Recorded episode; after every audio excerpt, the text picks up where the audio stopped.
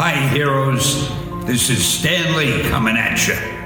Want you to know Marvel has always been and always will be a reflection of the world right outside our window. That world may change and evolve, but the one thing that will never change is the way we tell our stories of heroism. Those stories have room for everyone, regardless of their race, gender, religion, or color of their skin. The only things we don't have room for are hatred, intolerance, and bigotry. That man next to you, he's your brother. That woman over there, she's your sister. And that kid walking by, hey, who knows? He may have the proportionate strength of a spider. We're all part of one big family, the human family, and we all come together in the body of Marvel. And you, you're part of that family. You're part of the Marvel universe that moves ever upward and onward to greater glory. In other words, Excelsior!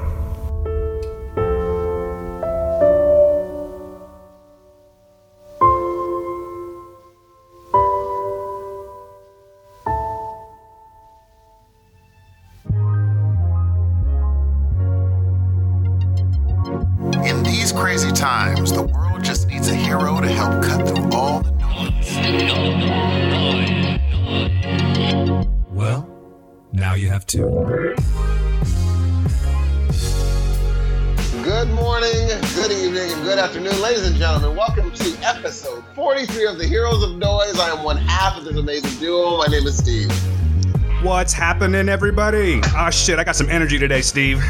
My name is Dan. Ramirez. I'm happy to be here with you. Welcome to episode 43. You guys are the gems. You know that. We're happy to be back. Let's do this, Steven. Someone doesn't feel well today. Should we talk about that first? Gee, look, look, look, look, look. Here's what happens. This week, I'm sitting there at the store. I just got, I went to the gym, touching all their nasty bars. Uh, I went into the the grocery store afterwards, and then I take a piece of gum out, and I realize after putting it in my mouth that the wrapper was already gone. I was just touching the gum with my bare fingers. Ooh. Literally an hour later, my my throat starts uh, hurting. I think it was probably a little bit on the psychosomatic side, but then it really got you anyway. it got me good, G. And so it was like I normally go. I think I I normally go a year and I get one cold. This year I was like, oh snap, I'm not gonna get one. And then at the end of the year, it was just like, aha, Yeah. aha, got me, G.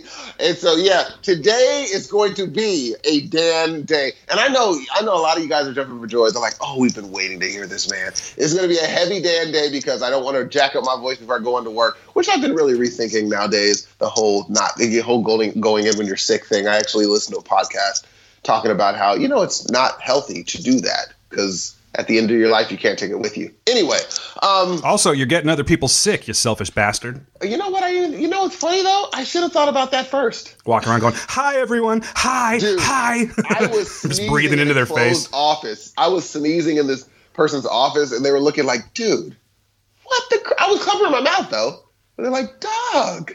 Yeah, but Why you also you go to the you also go to the gym and touch everything and then I put gum into your mouth. It's true. You ever heard of Purell, But- sir? I am feeling better, but it's just I don't want to jack up the. I want to be able to have a great voice for our next podcast, so the you know the vocal cords are going to be uh simmer down now, simmer down now. But Dan's voice, he all of a sudden he has all this energy. What's going on with you? You must have had a wonderful week. What happened? Oh, I could tell you some stories, but I think I'll save those stories for another time. Um, yeah, it's been, you know, I'll just say this, guys. Uh, I am without, remember that job I got? Yeah, I don't have that anymore, but it's not, you know, I'll just leave it at that. Everything's cool, everything's fine. In fact, I'm thinking about, and this is a total like selfish plug, but uh, thinking about recording a show with Steve and maybe putting that up under a paywall because there's some things on there that are quite private. What do you think? What are your What are your thoughts on that, Steve? Do you think that's a good idea? I think um, people. I think for this situation, only the reason. The, most of the time, I'd say, you know what? Uh, maybe you should just keep it yourself. But this situation, whatever happened to you has happened to someone else, and I think it would be good to hear that. Oh, it, it's okay though. It gets okay Yeah. later on. And I, before I put ideas in people's heads, like I'm simply saying that I don't have the job anymore, and it's not because of a performance issue or anything like that. Just a lot of bullshit went down, and I would love to share it with you, but I just can't on this particular show. So, anyway, Steve, other than that, after I kind of had my little bad mood thing, I've been good. I'm actually enjoying this time because I can't think of the last time in probably, I'd say four years, where I'm going to actually have some quality time with the family on holidays. oh, come! What are you gonna do? I don't know, maybe not a fucking thing, but at least I'm with them. You know what I'm saying? And I get to go visit like my mom. She's out of town, kind of. You know, she's about an hour away, and that's Out of actually town. it's out of town, but it's I don't know. Depending on who you ask, it's inexcusable that I can't drive an hour. But they forget about the hour back too. And of That's course, true, but I and of mean, course, you know, in LA spending time. They were like down the road. It's an hour away. Yeah, I mean, I don't know.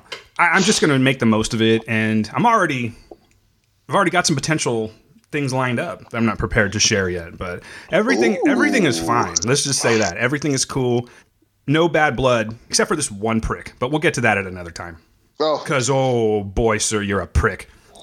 oh my god! Oh man. is so funny. Yeah, oh God. Oh God. Yeah, I think that's what we're gonna do. We're gonna record a show when Steve gets some time and he's feeling better. I think we're gonna put a show out, and we're probably gonna try because I've been bored, so I'm gonna be start messing with the Patreon page and all that stuff that we have, but we've never done anything with, and putting out some extra while I have the time, putting out some extra content that you know perhaps we could just add to the Patreon page. Nothing crazy. We're not asking for your soul. We're not asking for your firstborn child or anything like that. I don't even know we're asking for anything yet. To be honest with you, I don't even fucking know how Patreon works.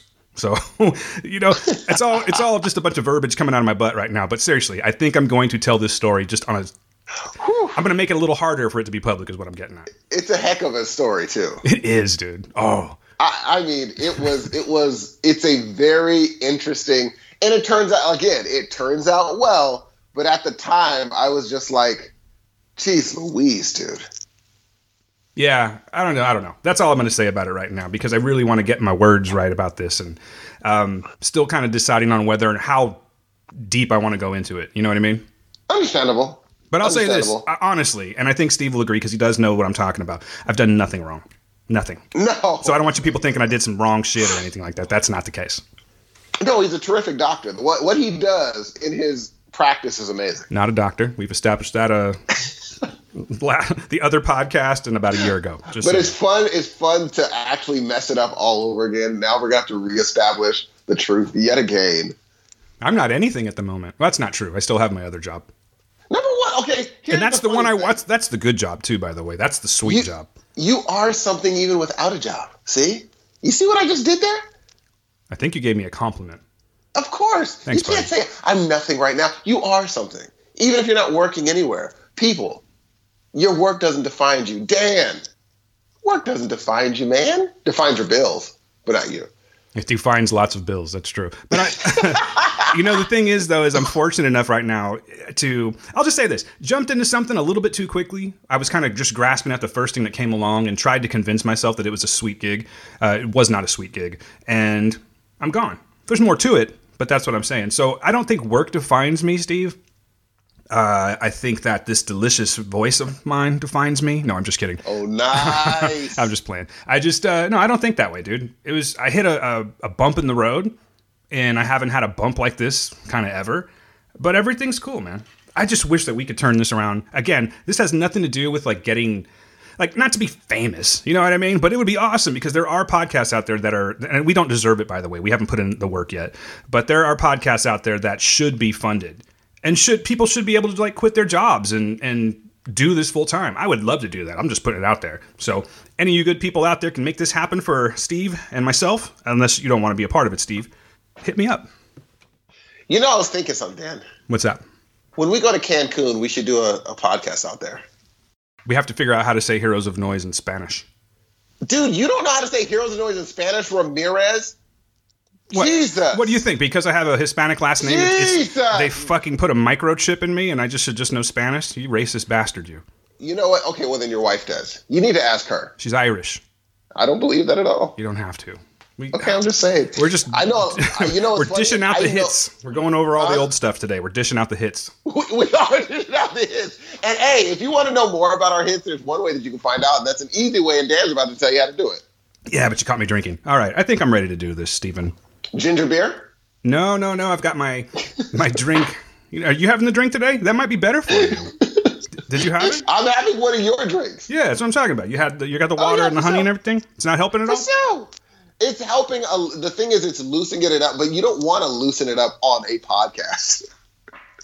I'm kind of going through that right now, actually. I keep Yeah, I keep hitting the mute gross, button because I sound like. Uh, do you remember the old Billy Crystal comedy thing that he did on HBO where he was talking about his grandpa or his dad maybe, and he'd be like, and all that kind of shit. That's how Oh, I you know sound. funny? I never saw a Billy Crystal. I saw. Oh, what was that thing they used to do? That was the like the homeless uh, benefit with him, Billy Crystal, and Whoopi Goldberg. I watched those a few times.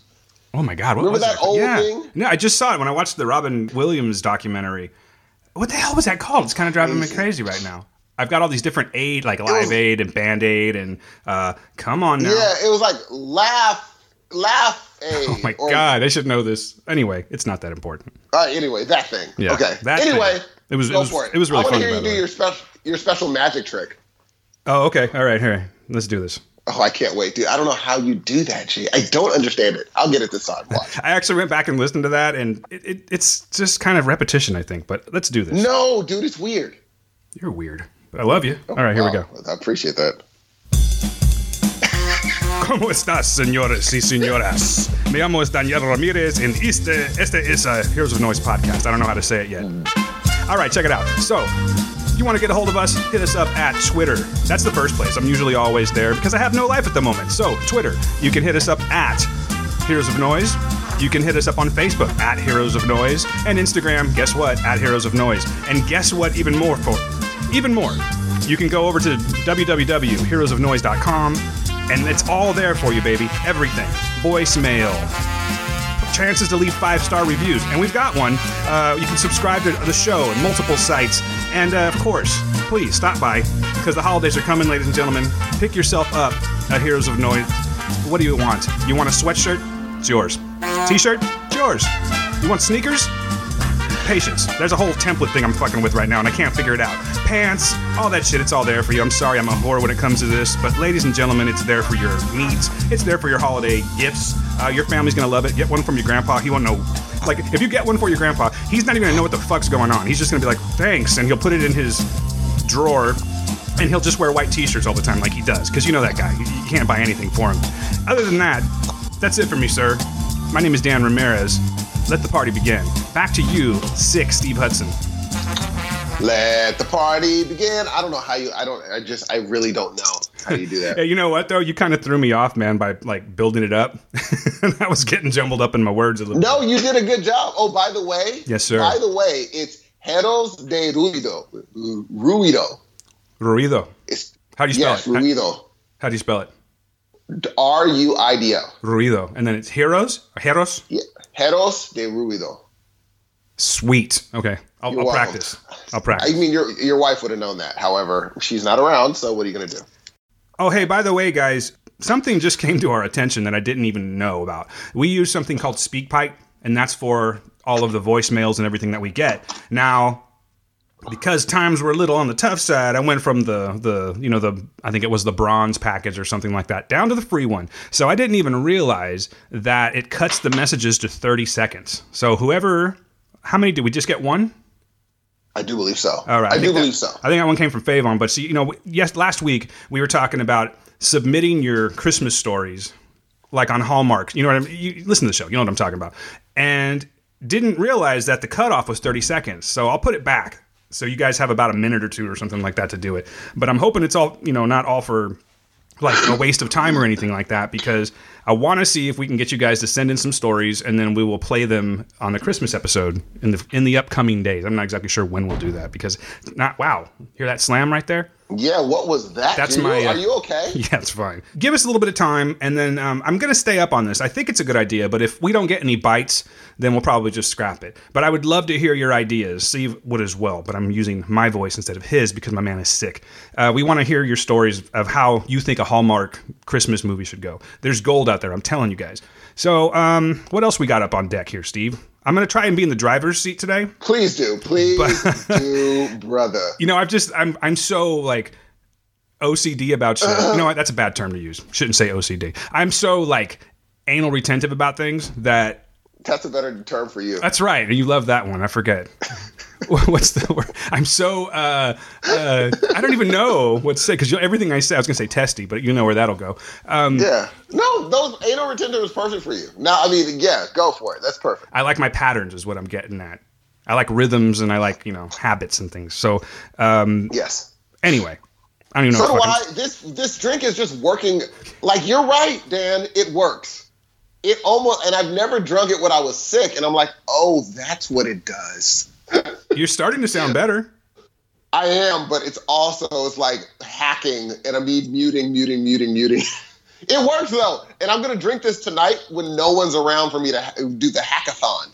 But uh, it is working, Dan. Thank you, thank you very much. I appreciate it, and you were right. It cures what ails And I made good. a I made a perfect concoction too today. I went a little hard with the apple cider vinegar, I have to admit. So I'm not really enjoying mine so much. Yeah, you can't. Oh, here's that's the secret. That's the secret I'm catching. You can't overdo. You can overdo the honey, but it's better to underdo the apple cider vinegar than to overdo it. When you start feeling it in your nostrils, like, oh, Dude, that's dude. that's a lot of apple cider vinegar. When you first made mine, it was like whoa, and you didn't even put any in. Now I have to even put more in because I don't taste it like I used to. Like I have to put more apple cider vinegar in because I've gotten accustomed to the taste. By the way, I don't know how much we're supposed to be drinking that shit, so you might want to research it. I just drink it right before the show. Dan, are you killing me? No, I don't mean like you can't have it daily. I just mean like if you're having multiple drinks throughout the day. I don't know Oh, how no, much. I looked that up. They said it's hard on your kidneys sometimes, okay, you got good and you know kidneys, I though, do not need to uh, be doing that. Stay away from the ACV if you got bad kidneys. yes, very, very much. And I have kidney issues, so yeah. I- You do have I've kidney issues? Uh, yeah, they well, that's what they said, but then they said I'm back to normal. Because I remember a long time ago, I was talking to you about it. If you listen to the podcast, you'd know that.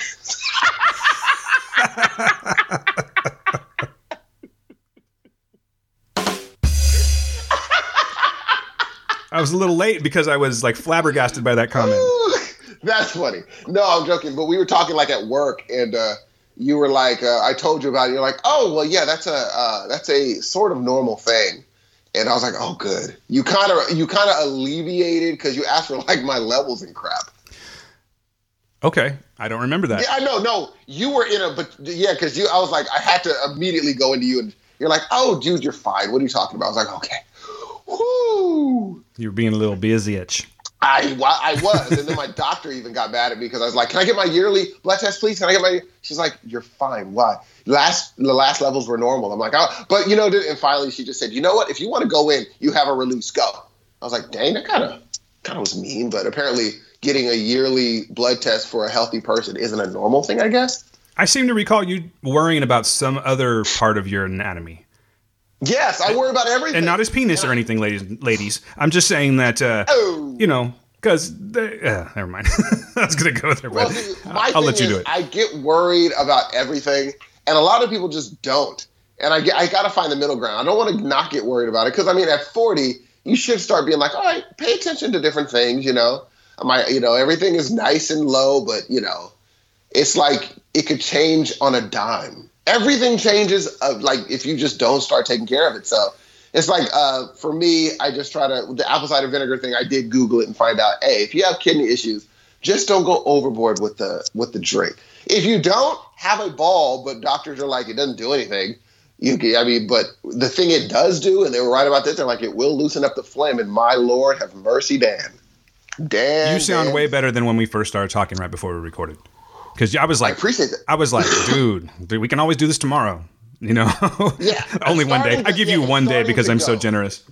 yeah, now it's starting to get now it's starting to actually uh, happen for me. I- I'm feeling good. Dan, I'm feeling good. I'm getting the juice. That's I'm getting good. the juice, Dan. I woke That's up- what she said. Oh, but I, I am getting the juice, Dan. I got juiced. Oh, it's in my head. Dude, dude I, I have that dice gif saved in my phone. I was going to ask you that because you, you pull it too quickly. And you always use it perfectly. ready. it's perfect. It is a perfect gift. If if you know what it means, it's a perfect one. When, instead of that's what she said, I just send that. It's perfect. But anyway, Dan, you have some good news today. No, especially for your culture, we have some good news. Uh, I am not The culture- Ecuadorian, sir. You're in. Will you stop it? Um, Spanish. mm, That's not Ecuadorian. It's So not. you stop it. Are you sure? Yeah, they Are might you sure? speak Spanish, but This they, is- okay, Spanish no, is this Spain, G. Hold on. Hold on. Mexican is sure Mexico. It wasn't. Hold on. I don't believe you. They speak Spanish. I didn't your say they didn't. That's true. Ecuador. This is our. This is the Heroes of Noise geography minute. so wait, they weren't conquered by Spain. Now I got to give you a fucking history lesson. I have no idea. I don't even know what's going on in our country, man. You're asking me. The fuck. Weren't they conquered by Spain? Is that what you just said? My man Steve is off the chain. See, it's already. You're feeling better now. I can tell. you're like a super intelligent guy, but the, the the dumbness is starting to creep out. I like that.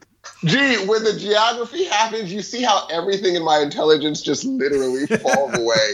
Because I What was the other one? times- I tried to make you feel better about it a couple weeks ago when you said, uh, Oh my God, Transylvania. "Yes, oh my lord." Yeah. Gail's like, "Does he really not know that?" I go, Gee. "I was just playing along."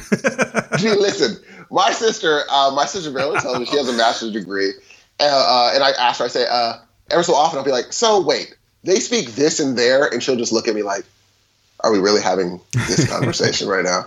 I'm like, no, I didn't know that. She's like, okay, and her husband just laughs. I'm like, well, is this common knowledge? And apparently, everything I ask her, I go back and people are like, yeah, yeah, I know, I, I know this stuff. So all my knowledge base are in a very select few things, but geography is never going to be one of those ever. So I just like asking questions, finding out, and be like, oh, let me log that into the very dusty file cabinet of geography in my brain. I'm just messing with you because you've got like you're you're smart. You're a smart guy. and When you talk, it shows. It's just that sometimes you ask the craziest questions, and I, I was thinking right now that I want to just go back. It's going to take time to do, of course, and again, I have time, but I think I want to just start isolating the questions you ask me, and we'll just do like a whole bumper You, on it. dude, Transylvania was like later on. I was driving. I was like, Transylvania, huh? Huh. Well, Interesting. well, I'll be. I'll be a son of a gun. Turns out. I mean, I even said it to my son, and he didn't even look up from his iPhone. He was like, "Yeah, yeah, Transylvania's a place." He's like, I'm rolling my eyes on the inside right now. yeah. He was like, "Oh, he's raising me." this guy. I'm off to college, guy. Dad. You gonna be all right? You're gonna be okay? I know. Are you gonna be good? Milk is in the fridge. Eggs are in the middle. You're like, okay. There are some numbers on the bottom of the of the carton. Don't go past those numbers. I have 911 in purple on your dial. Okay? Like, okay.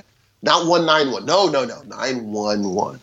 But are you good at geography, Dan? At what? Geometry or geography? Geography. I the am thing we were not. just talking about.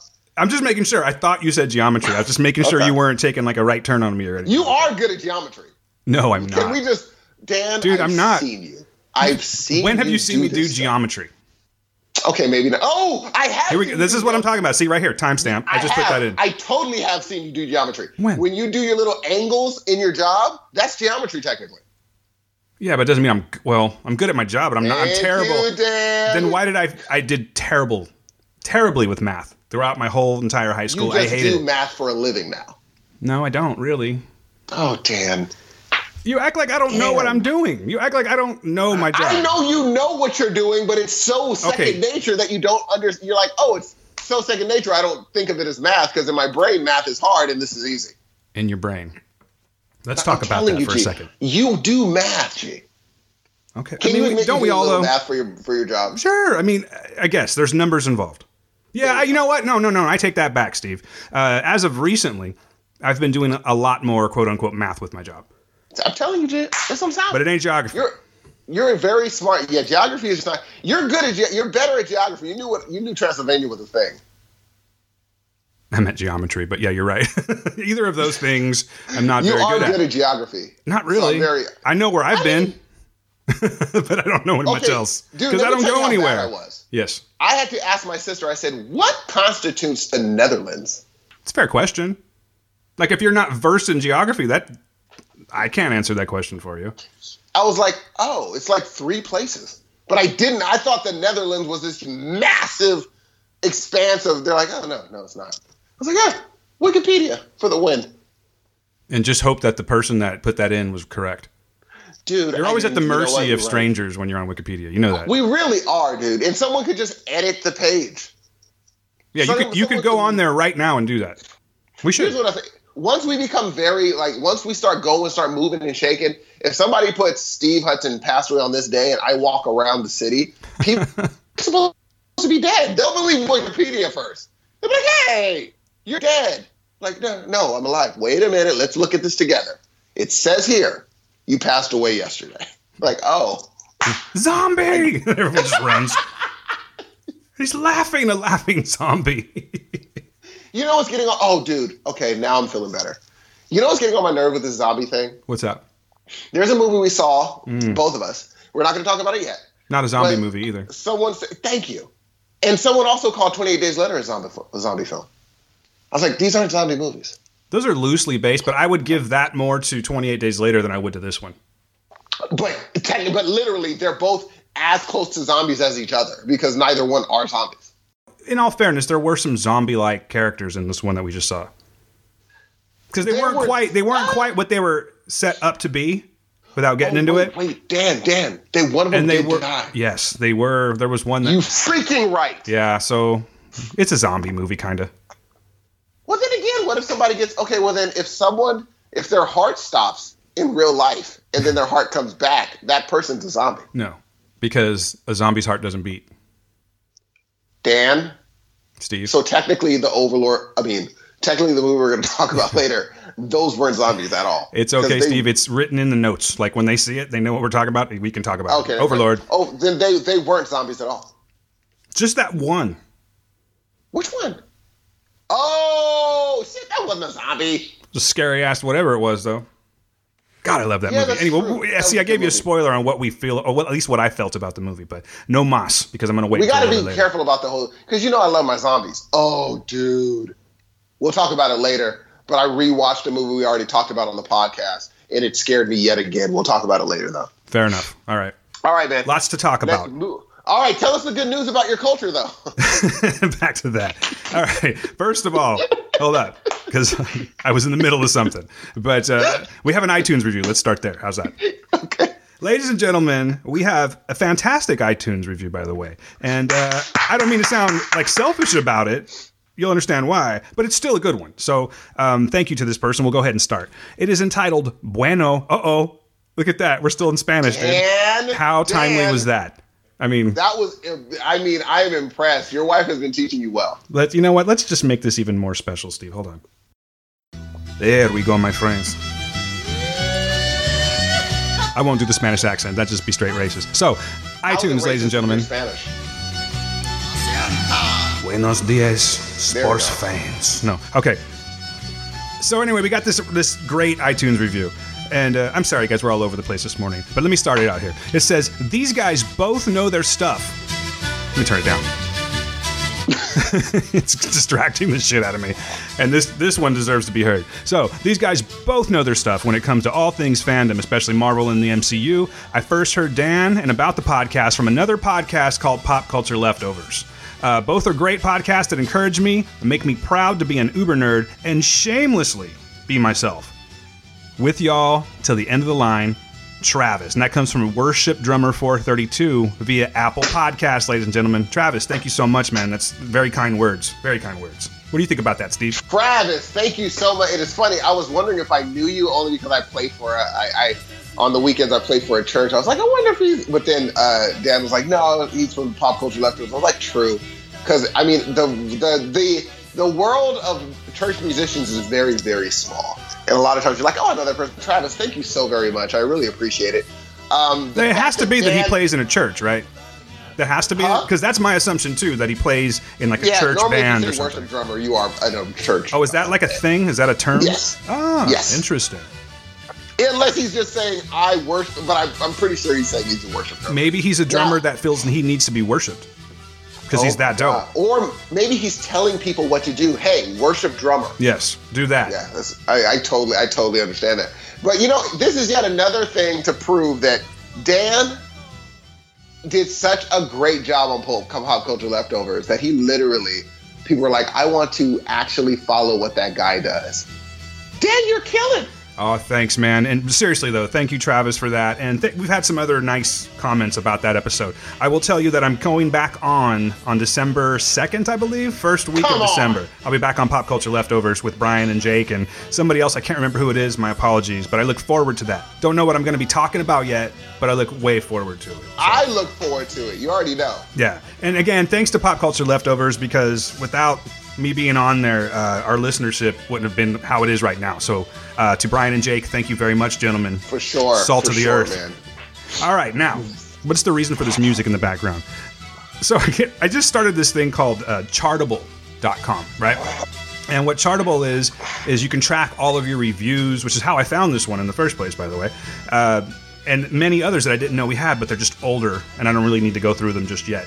But um, and then this other person hit me up, and I don't even know where they're coming from, right? because I, I haven't really got on board with that yet. But because of this other play, you know what? Let me give a plug real quick, Steve. It'll take me just uh, how do they say, two shakes of a lamb's tail or some shit like that. Yeah, it sounds right. All right, let's see. uh, I don't know. I think some people may understand where this is coming from, and if not, Google it yourself. But as I opened up my, we should talk about this, but this is something that was talked about on Pop Culture Leftovers. Steve, do you have? when I opened up my browser, the first thing I saw was pink sock. So thanks, thanks, Brian. Thank you for that. Steve, do you know what a pink sock is?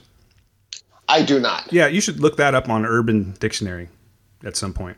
so the first thing I saw was pink sock when I opened my phone. All right, so this is called my podcast reviews is where I found this. And a cool feature with it is is they will send you chart positions should you happen to be on a chart somewhere. And we're on a freaking chart somewhere, Steven. What do you think about that? That is incredible. Incredible. Ecuadorians love us, Steve. We are on I just found this out as of last week. We are on the Spotify charts in Ecuador. So it is um Spotify Ecuador Arts and Entertainment. We have two places here. We are number 72 on the Spotify Ecuador Arts and Entertainment. What? And Steve, we're also on number 84 of the uh, we're charted at 84 for the Spotify Ecuador Business and Technology of all things. So What? so my people in Ecuador, the song of my people here, Steve. Muchas gracias, sincerely, from Stefan y yo. I'm terrible. Now they're like, well, fuck you, because we're not going to listen anymore. you just butchered our language.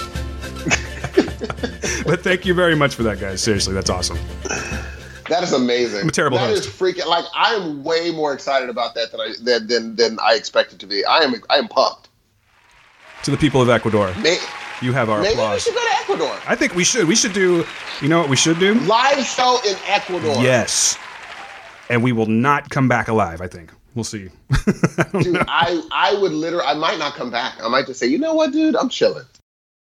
I could live like a king off up in this peace. I'm gonna find you later in San Francisco, like at uh, Pier 39 or something, playing that. you know what I'm talking about? What we were just listening to. I do not know. I do. I love those oh, oh, bands, oh. man. I'll sit there and watch those guys forever. Because, gee, I know why. It's your culture, homie. Yeah, it's just in me. I think. Yes, that's what she said. Really, that was Bush League. I'm not even giving you any props on that one. That was fucking Bush. Gee, here's the problem. You literally, I like. Does he just say stuff? I wonder. like, does he just purposely just say things? I mean, what will I put in my mouth then, huh? I'm like, gee, I'm not even gonna do this. Do you ever take into consideration that maybe you just have a uh, juvenile, dirty mind? Know Your mind's not juvenile, mind? but the dirty part is, is what I'm saying. Prince had a dirty mind. He made a song. He did well. He he did did. well. He was a He made an album. How's he doing now? Whoa, Dan! Dad, You asked me to turn it up, Steve. I'm turning it up. I love you, Prince. Goodness gracious! Send all your hate mail to Dan, please. Because that was evil. Right now, he's like, You have to purify yourselves in the water of Lake Minnetonka. Bro, what a, what a scene that was, huh? That was a fantastic scene. I can think of a couple reasons why I really like that scene. The pause button? what? now I'm being juvenile and dirty minded. Apollonia, though, right? Am I right? She was beautiful, dude. Is she is she is, right? She wasn't was. Is she is? You mean, is she alive still? Affirmative. I would think so. That would suck if we didn't know about that. That's a shame that you don't know. You don't know. I, I was asking you as a trick question. So I'm going with yes. I think you're looking on your phone as we speak, is what I think you're doing. I'm not, but I'm going with yes. Okay, I think she's alive. Okay. Good job, Apollonia. Well, gee, she was beautiful. Now, okay, this is a people. This is going to be the unwoke thing to say. Who do you think looked better, Apollonia or Vanity? Apollonia. Really, I gotta go Vanity, Well, then we can double date. bruh. Listen, number one, I would be winning in that scenario. You would be jealous because a Apollonia couldn't just like. now I gotta go look. Now I gotta look and see. Let's see. uh, how do you even spell Apollonia? Apollonia. There she. No. Yeah. Kotero, right? Apparently, Let's see. it's not a real name. You can't put a last name on a fake name. I'm very curious to see what she looks like now. She has a web. No, she has a Facebook site. That's not a good sign. Okay, so I'm looking at her right now. I would say. Now she doesn't look anything like her, of course. But if you were to take a look at, like, say, Lynda Carter, Oh yeah, she's still got it going on, right, for her age? Yeah, Apollonia got it going on still. really. Yeah, I think so. For her age. Yeah. How old is she? She's, uh. Like, I go- I'm like, going I, like I'm a fucking spring 64. chicken. I'm going 64. Oh, look, right here. Is Apollonia still alive? Maybe she doesn't look as good. Dang. She was born August 2nd, 1959. You do the Oh yeah, she's yeah, she's um my mother's age. Wow. Now, let's look at Vanity. And I'm sure she's doing fine. She's dead. Oh, then she's not doing fine at all, Steve. Guess we can't go double dating. Too bad for you. Come on, Apollonia. Okay, number one, I would take zombie. I will take zombie vanity over now.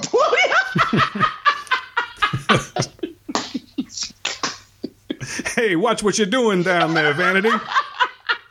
Quit biting on my balls. oh my God.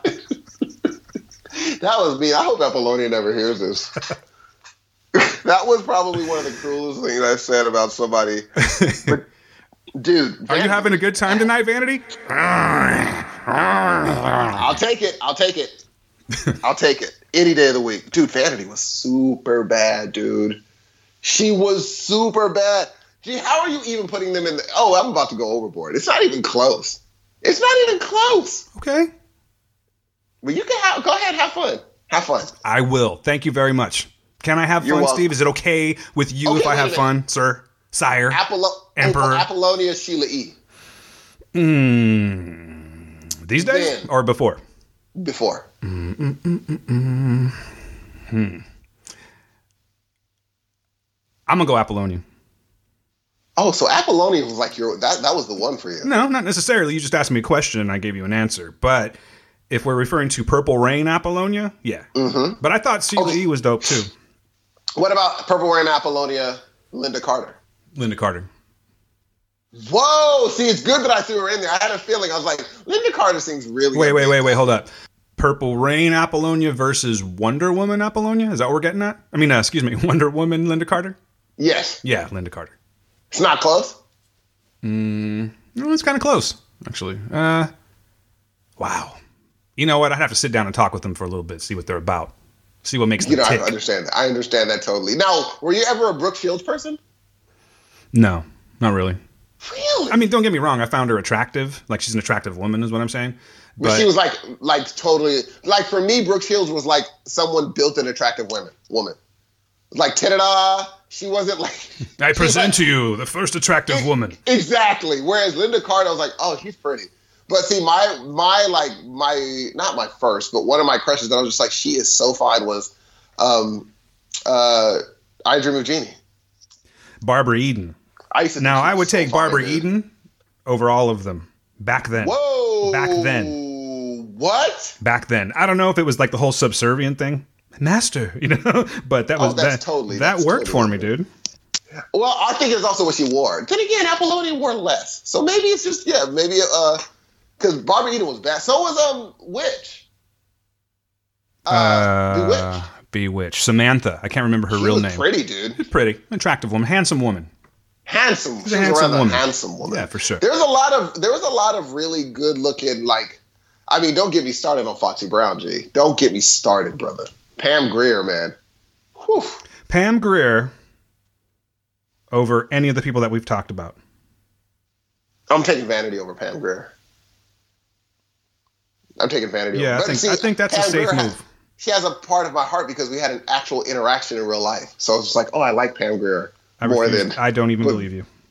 I, I, I hugged Pam Grier like we hugged. I don't believe you. I'm dead serious. sure did. I think you're lying. no, but uh, yeah, we had an interaction, so I was just like, oh my gosh, now it's special. So what happened? I mean, you're just gonna just say, "Hey, I hugged her," Oh and that's no, it. I used to see Phil for award shows. Oh, lot same thing. then, yeah. Okay. So, Yeah. but weren't one of the rules is that you can't bug the celebrities? Yeah, people would follow me because I was the person that would anyway.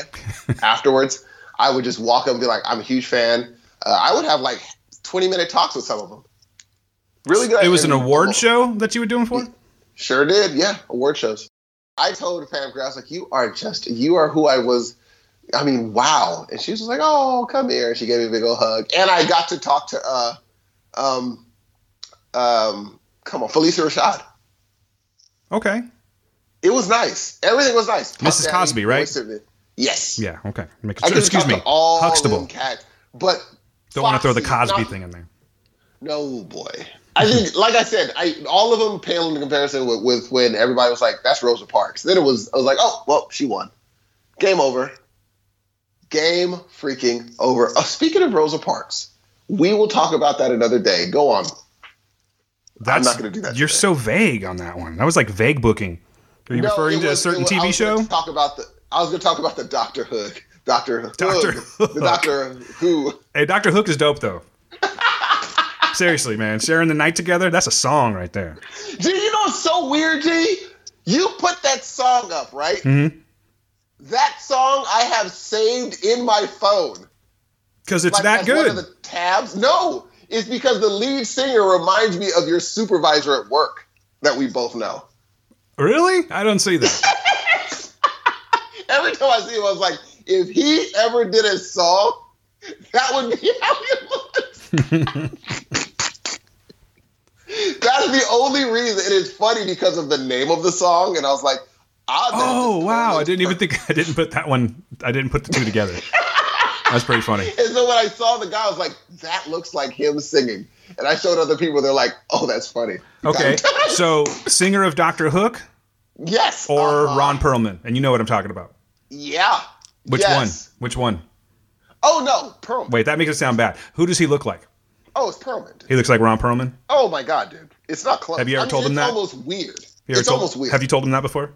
Oh, a million times. He said, yeah, I, I, I get that a lot. Really? I said, do you? He's like, yeah, people tell me that I look like him a lot. I'm like, well, because you do.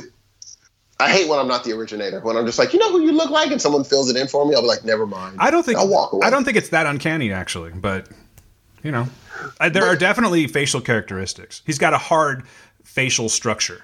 He has a jaw. Yeah, he's got a jaw. We all do. He has a he's strong got a jaw, very which is why that prominent that- jaw. that- because of that's why that singer that sings that song, he has very strong jaw movements, so it looks like him. What do you think of the song though? I love the song. It's a good song, huh? Sharing the Night I mean, Together by Dr. Hook. Check it out. It's you know where you know where I first heard it. Where? Family Guy. Really? Yeah, Yeah. They, they, they, did, they did a lot of pools, so I could I kind of lost touch with Family Guy, but I could see them doing that. Like they were doing like a thing where they were like walking in the park, and I said that is the most corny walk in the park song I have ever heard that's perfect for the walking apart corny scene. And I looked up where they got it. I was like, that's the song. That's a corny song.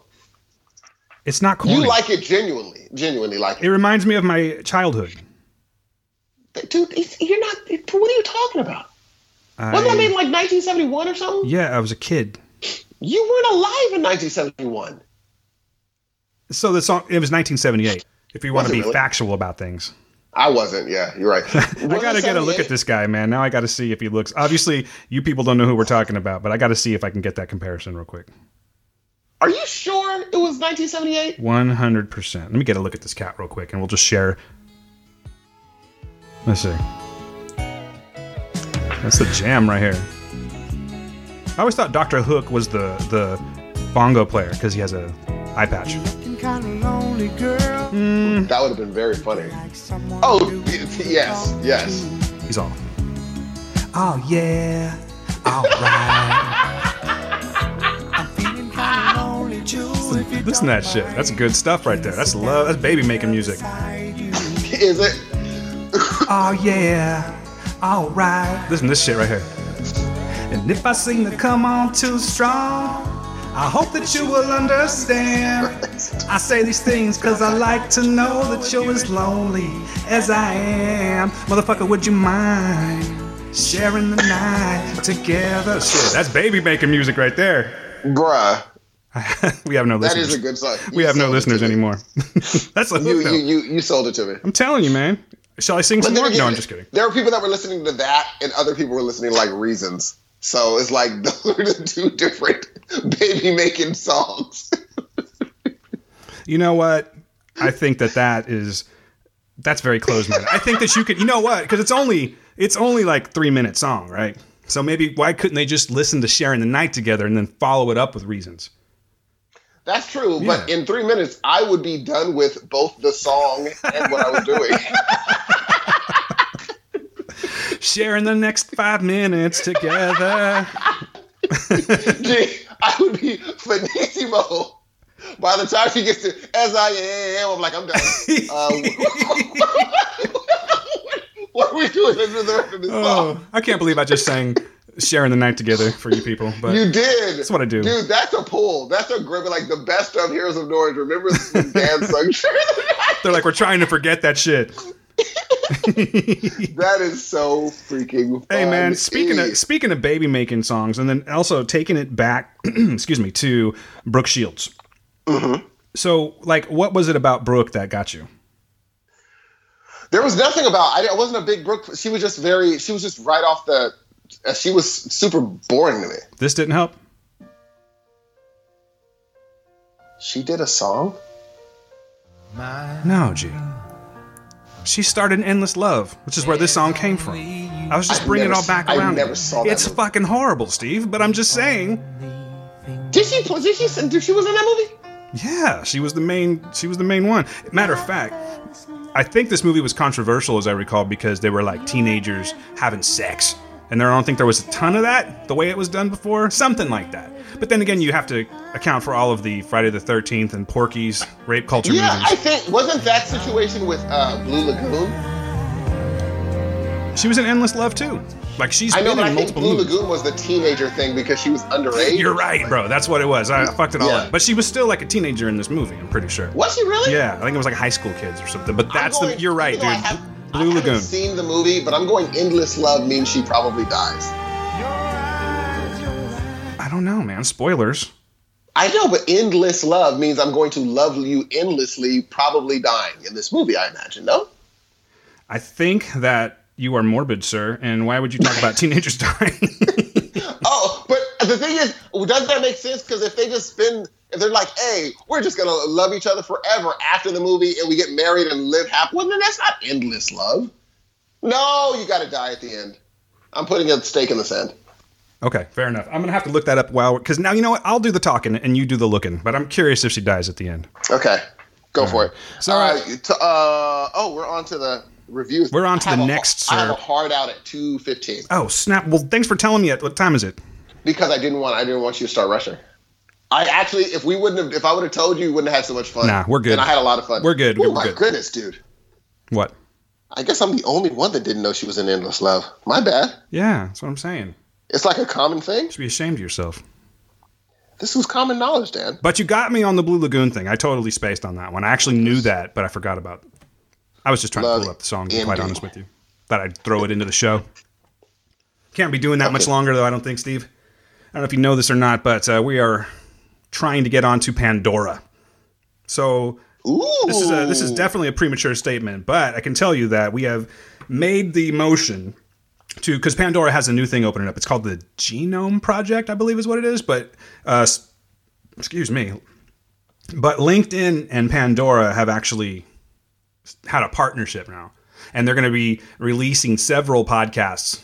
Like right at the right at the you know at the starting gun, they're going to put a few out, but eventually you'll be able to get them on there. And I think that the beta of that starts at the end of this month or the beginning of December, which is kind of the same thing when you think about it. But yeah, we're trying for that. So I'll let you know more about that, people, a little bit later. We might be on Pandora. Pretty cool, right? that is freaking big news, dude. I think so. It's huge. It's huge news, Steve. Stop the presses, everyone. Charlie, get over here. Put your cigarette out. Hear about those hills of noise? Great strapping young lads. They're gonna be on Pandora. Pull your pants up, Charlie. What You know what? I you? guess I guess he doesn't die at the end. Yeah, I knew that. No, I'm gonna watch this movie. I'm gonna watch it. I think he gets arrested and maybe he dies.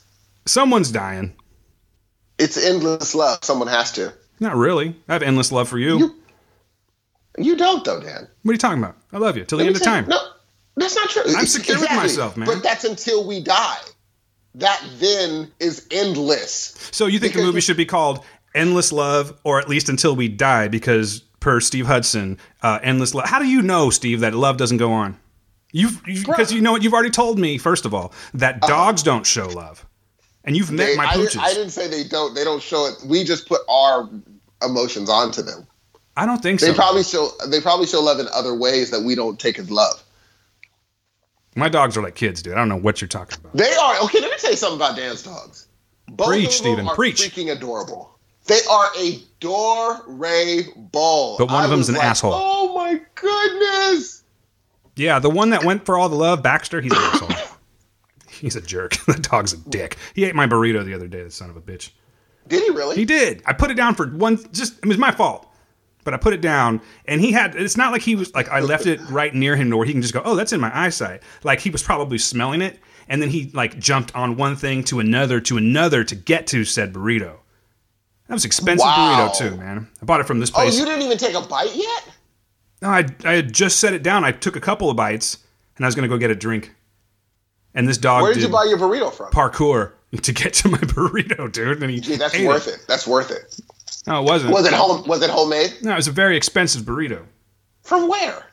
There's a place in town people call Benediction. It's right by my crib, and it's really good, but it's super pricey.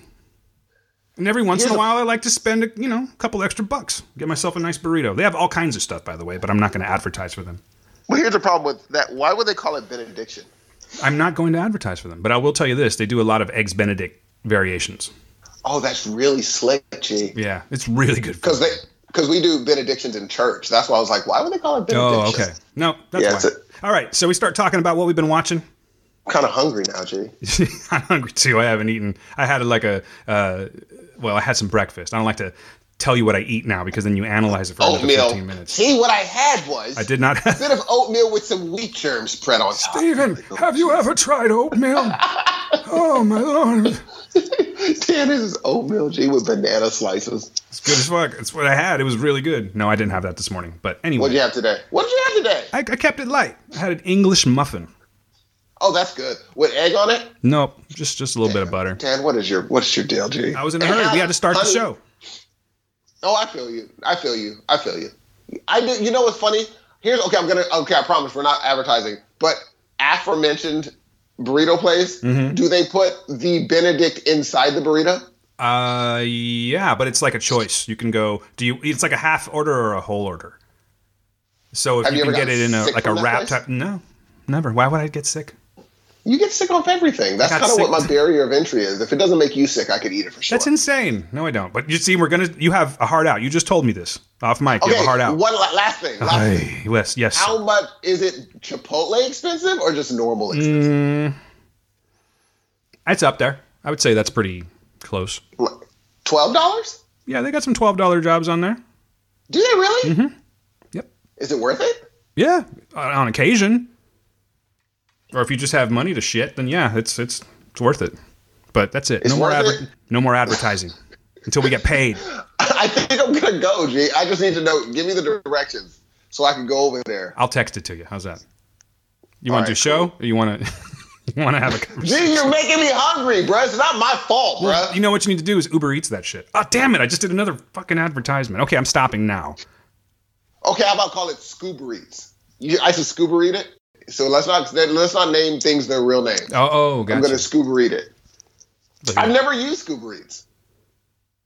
It's good, but stop it. Let's do this.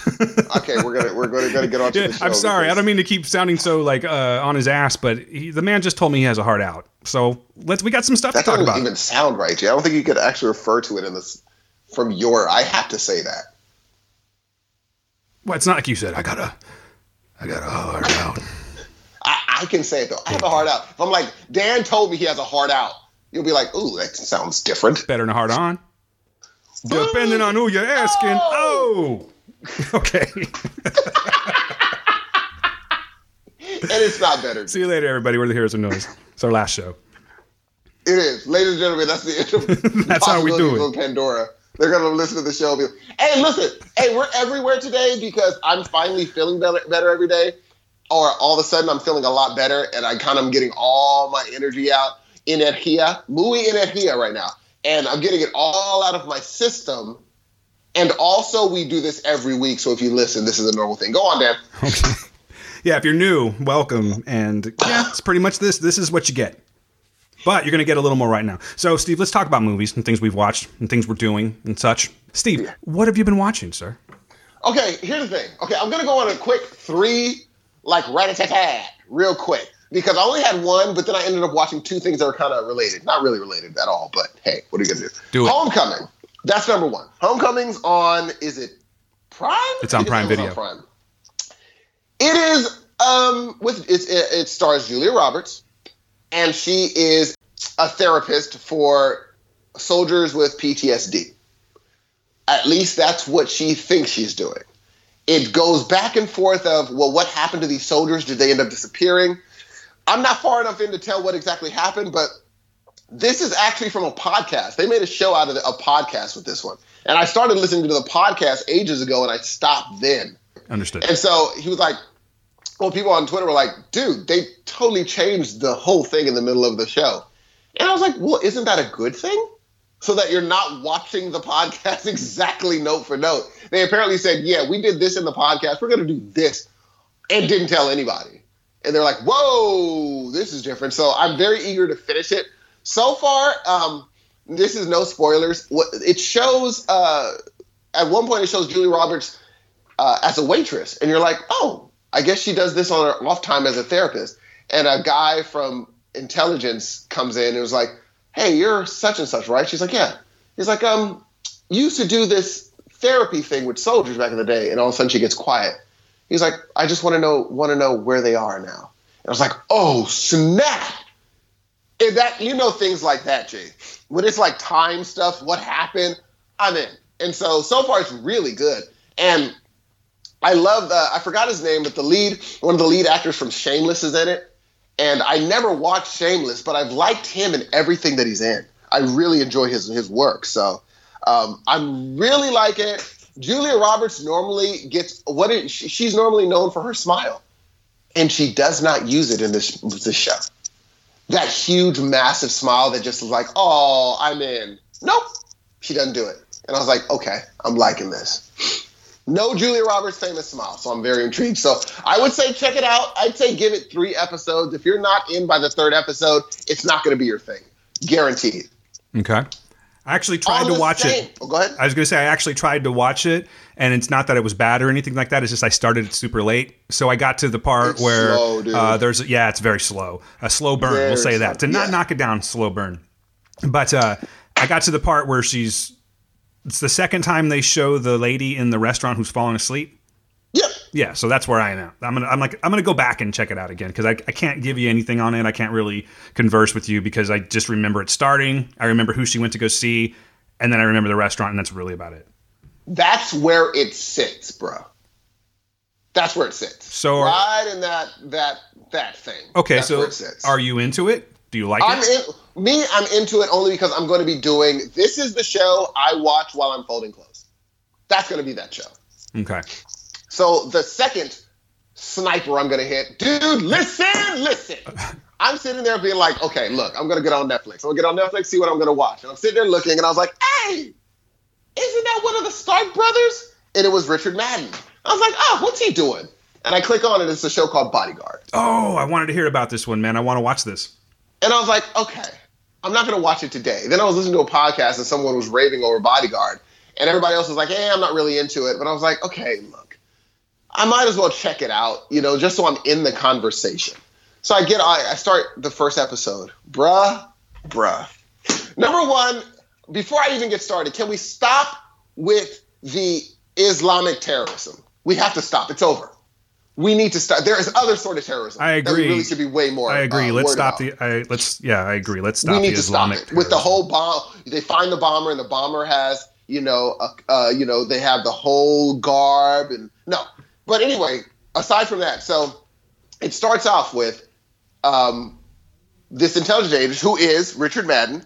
He's he works for British police, but you can tell that he's really good at his job. And, you know, he's sitting there with his kids on the train, and he notices that um, you know how you notice when something's wrong by the you know maybe the hostess is acting strange. He's like, she sure doesn't seem jittery. So he's still holding a conversation with his kids, but he keeps on looking up, being like, why is she so nervous? So he goes up to her and he's like, everything okay? She's like, yes. He's like, no, it's not. I noticed that you've been looking at every 20 year old on this train. So apparently there's a 20 year old you're looking for. Just tell me what's going on. So she fills him in that there might be a terrorist on board. He's like, okay, no problem. Let's figure this whole thing out, okay? He's not tripping at all yet. But as the thing goes, he realizes, oh, this is a serious threat. This is for real. And him trying to, uh, trying to, okay, I got to find the guy. I have to make sure my kids are okay. And I have to make sure that everyone gets off this train without it exploding. This little piece of the show that lasts about 15 minutes, that's very high energy, is not even the best part of this show. It goes on into a whole different part of this show. And I'm like, oh my God, this is what I'm talking about. I love when shows say, you think it's about this, but it has nothing really to do with that. It's about that thing over there. And you're like, oh my God, this is good. The And old switcheroo, huh? Oh, it did the super switcheroo. And apparently it's huge in the UK. They're like saying that like uh, millions upon like 17, 16 million people watched the finale. And uh, I have I'm only on um, episode three. Now, obviously, there's some cliches that every story has to do. Um, but this one they really executed well. Instead of having the, oh, he's a they okay, so he's in there changing. He's taking off his shirt. When he takes off his shirt, what do you see? Uh, Most likely on his well, back. Oh, on the back. I was going to say scars on the back. Yep. And you know that this is what you're going. You're like, okay, you're. This is a quick way of saying I was in the army or This something. This guy's right? got a story to tell. exactly Got a dark How- past. Bingo. And I'm like, you know what? Fine, whatever. But the dope thing they do is every time he's about to go into a situation where he has to be the man, like the dude, and actually like do these point, you know, oh, I got to shoot, I got to get this person out. He almost starts to cry, and then he zeroes back into where he was and goes. And it's dope how they say, oh no, all you're doing is suppressing, you're suppressing your PTSD, and you're just pushing forward something happens, he has to save somebody, he starts to cry, and then all of a sudden he focuses and it's like, okay, I gotta do this thing. And I'm like, how many times can you do that? Like, how many times legit can you really do that before push comes to shove? You know, and I just love how they're kind of just like, is this gonna be the time he breaks? And when he does break, what does that look like? What does it look like? Because right now he's cool, calm, and collected. But what happens when it does go left? It's just fantastic, dude. I love it so far. And this is it's a series, right? in. It's a series. It's only three, uh, six episodes, six or seven episodes, but it is a legitimately a fascinating watch. So I'm I'm in, and you know, I mean, he's a Stark. I have to watch what a Stark's in. it's over. At any point in time, do we hear, If I should stay, Oh my God. I don't believe me. in your way. you know, none of that. It's not there. No, Different, different show. no, did. But you know what's funny? Different bodyguard. there are a few a few very interesting correlations between the two storylines. it's Oh, pretty interesting. You're like, no.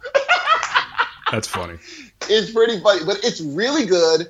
Uh, again, it's it's um the the main people in it are uh, Richard Madden and Keeley Hawes. Keeley Hawes is great. She plays like a, a minister of defense over in the UK, and he becomes her what?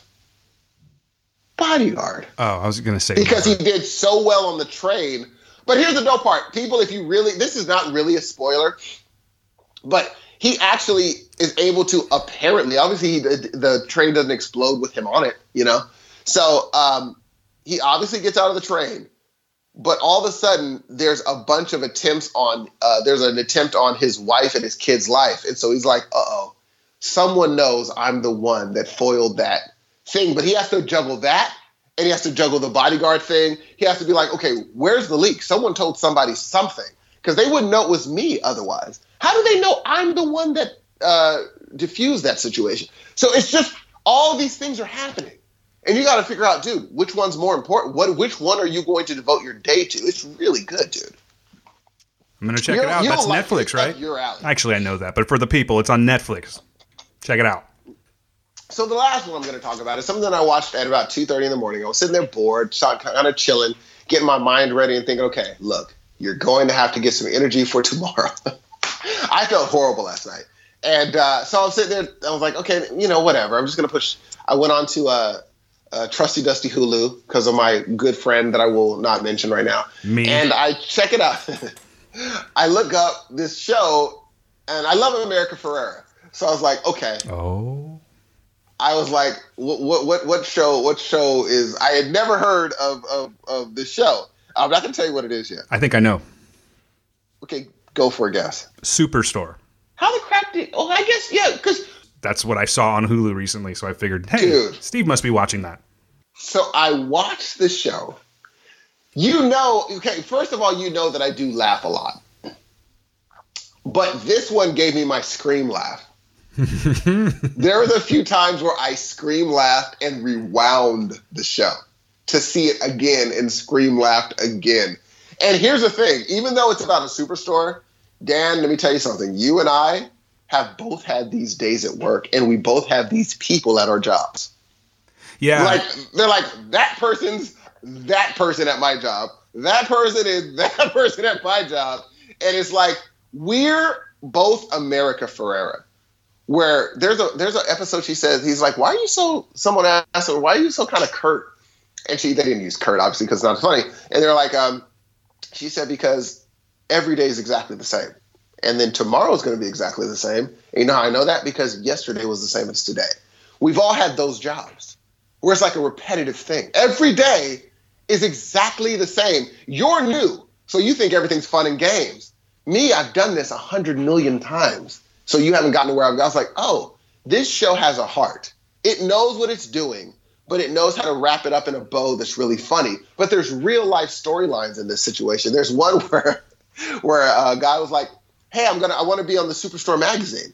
And he's like, oh, don't you? And the guy in the wheelchair was like, no, because they're gonna keep on trying to take a picture of me because I'm in a wheelchair. They love having disabled people in a wheelchair. And the other guy said, yeah, you being black is just a plus. He said, do you think black is a disability? that is so funny. what season are you on, man? Oh, you said you just started watching it last night. Last night, Oh, okay. I watched three episodes and I was like, that is such a clever joke. Because normally you'd be like, and you being black is a plus. And they're like, normally you kind of just gloss over because like, hey, you think being black is a disability? Or it's like, oh, I mean, no, it, it's something someone would say. Someone would totally say that. It's such a, it was such a clever joke. And I was like, okay, these writers are smart, dude. This is a good show. So for a delightful capper to these two serious shows, I'm telling you, you just need to laugh, and after I laughed, I did feel better, but it's a scientific proven fact that if you actually smile, you will feel better even if you're sick. Even if you don't feel like smiling, if you put a smile on your face, your brain thinks that you're happy. Anyway, do that, watch the show, and I promise you, you will definitely have a smile on your face, ladies and gentlemen. That is the end of my review. Dan, What do you got? Well done, sir. Your energy level has really came up, so I'm glad you're feeling better. Your drink, it's your. I think there is something wrong with your drink because it shouldn't make me feel like this. Something's wrong.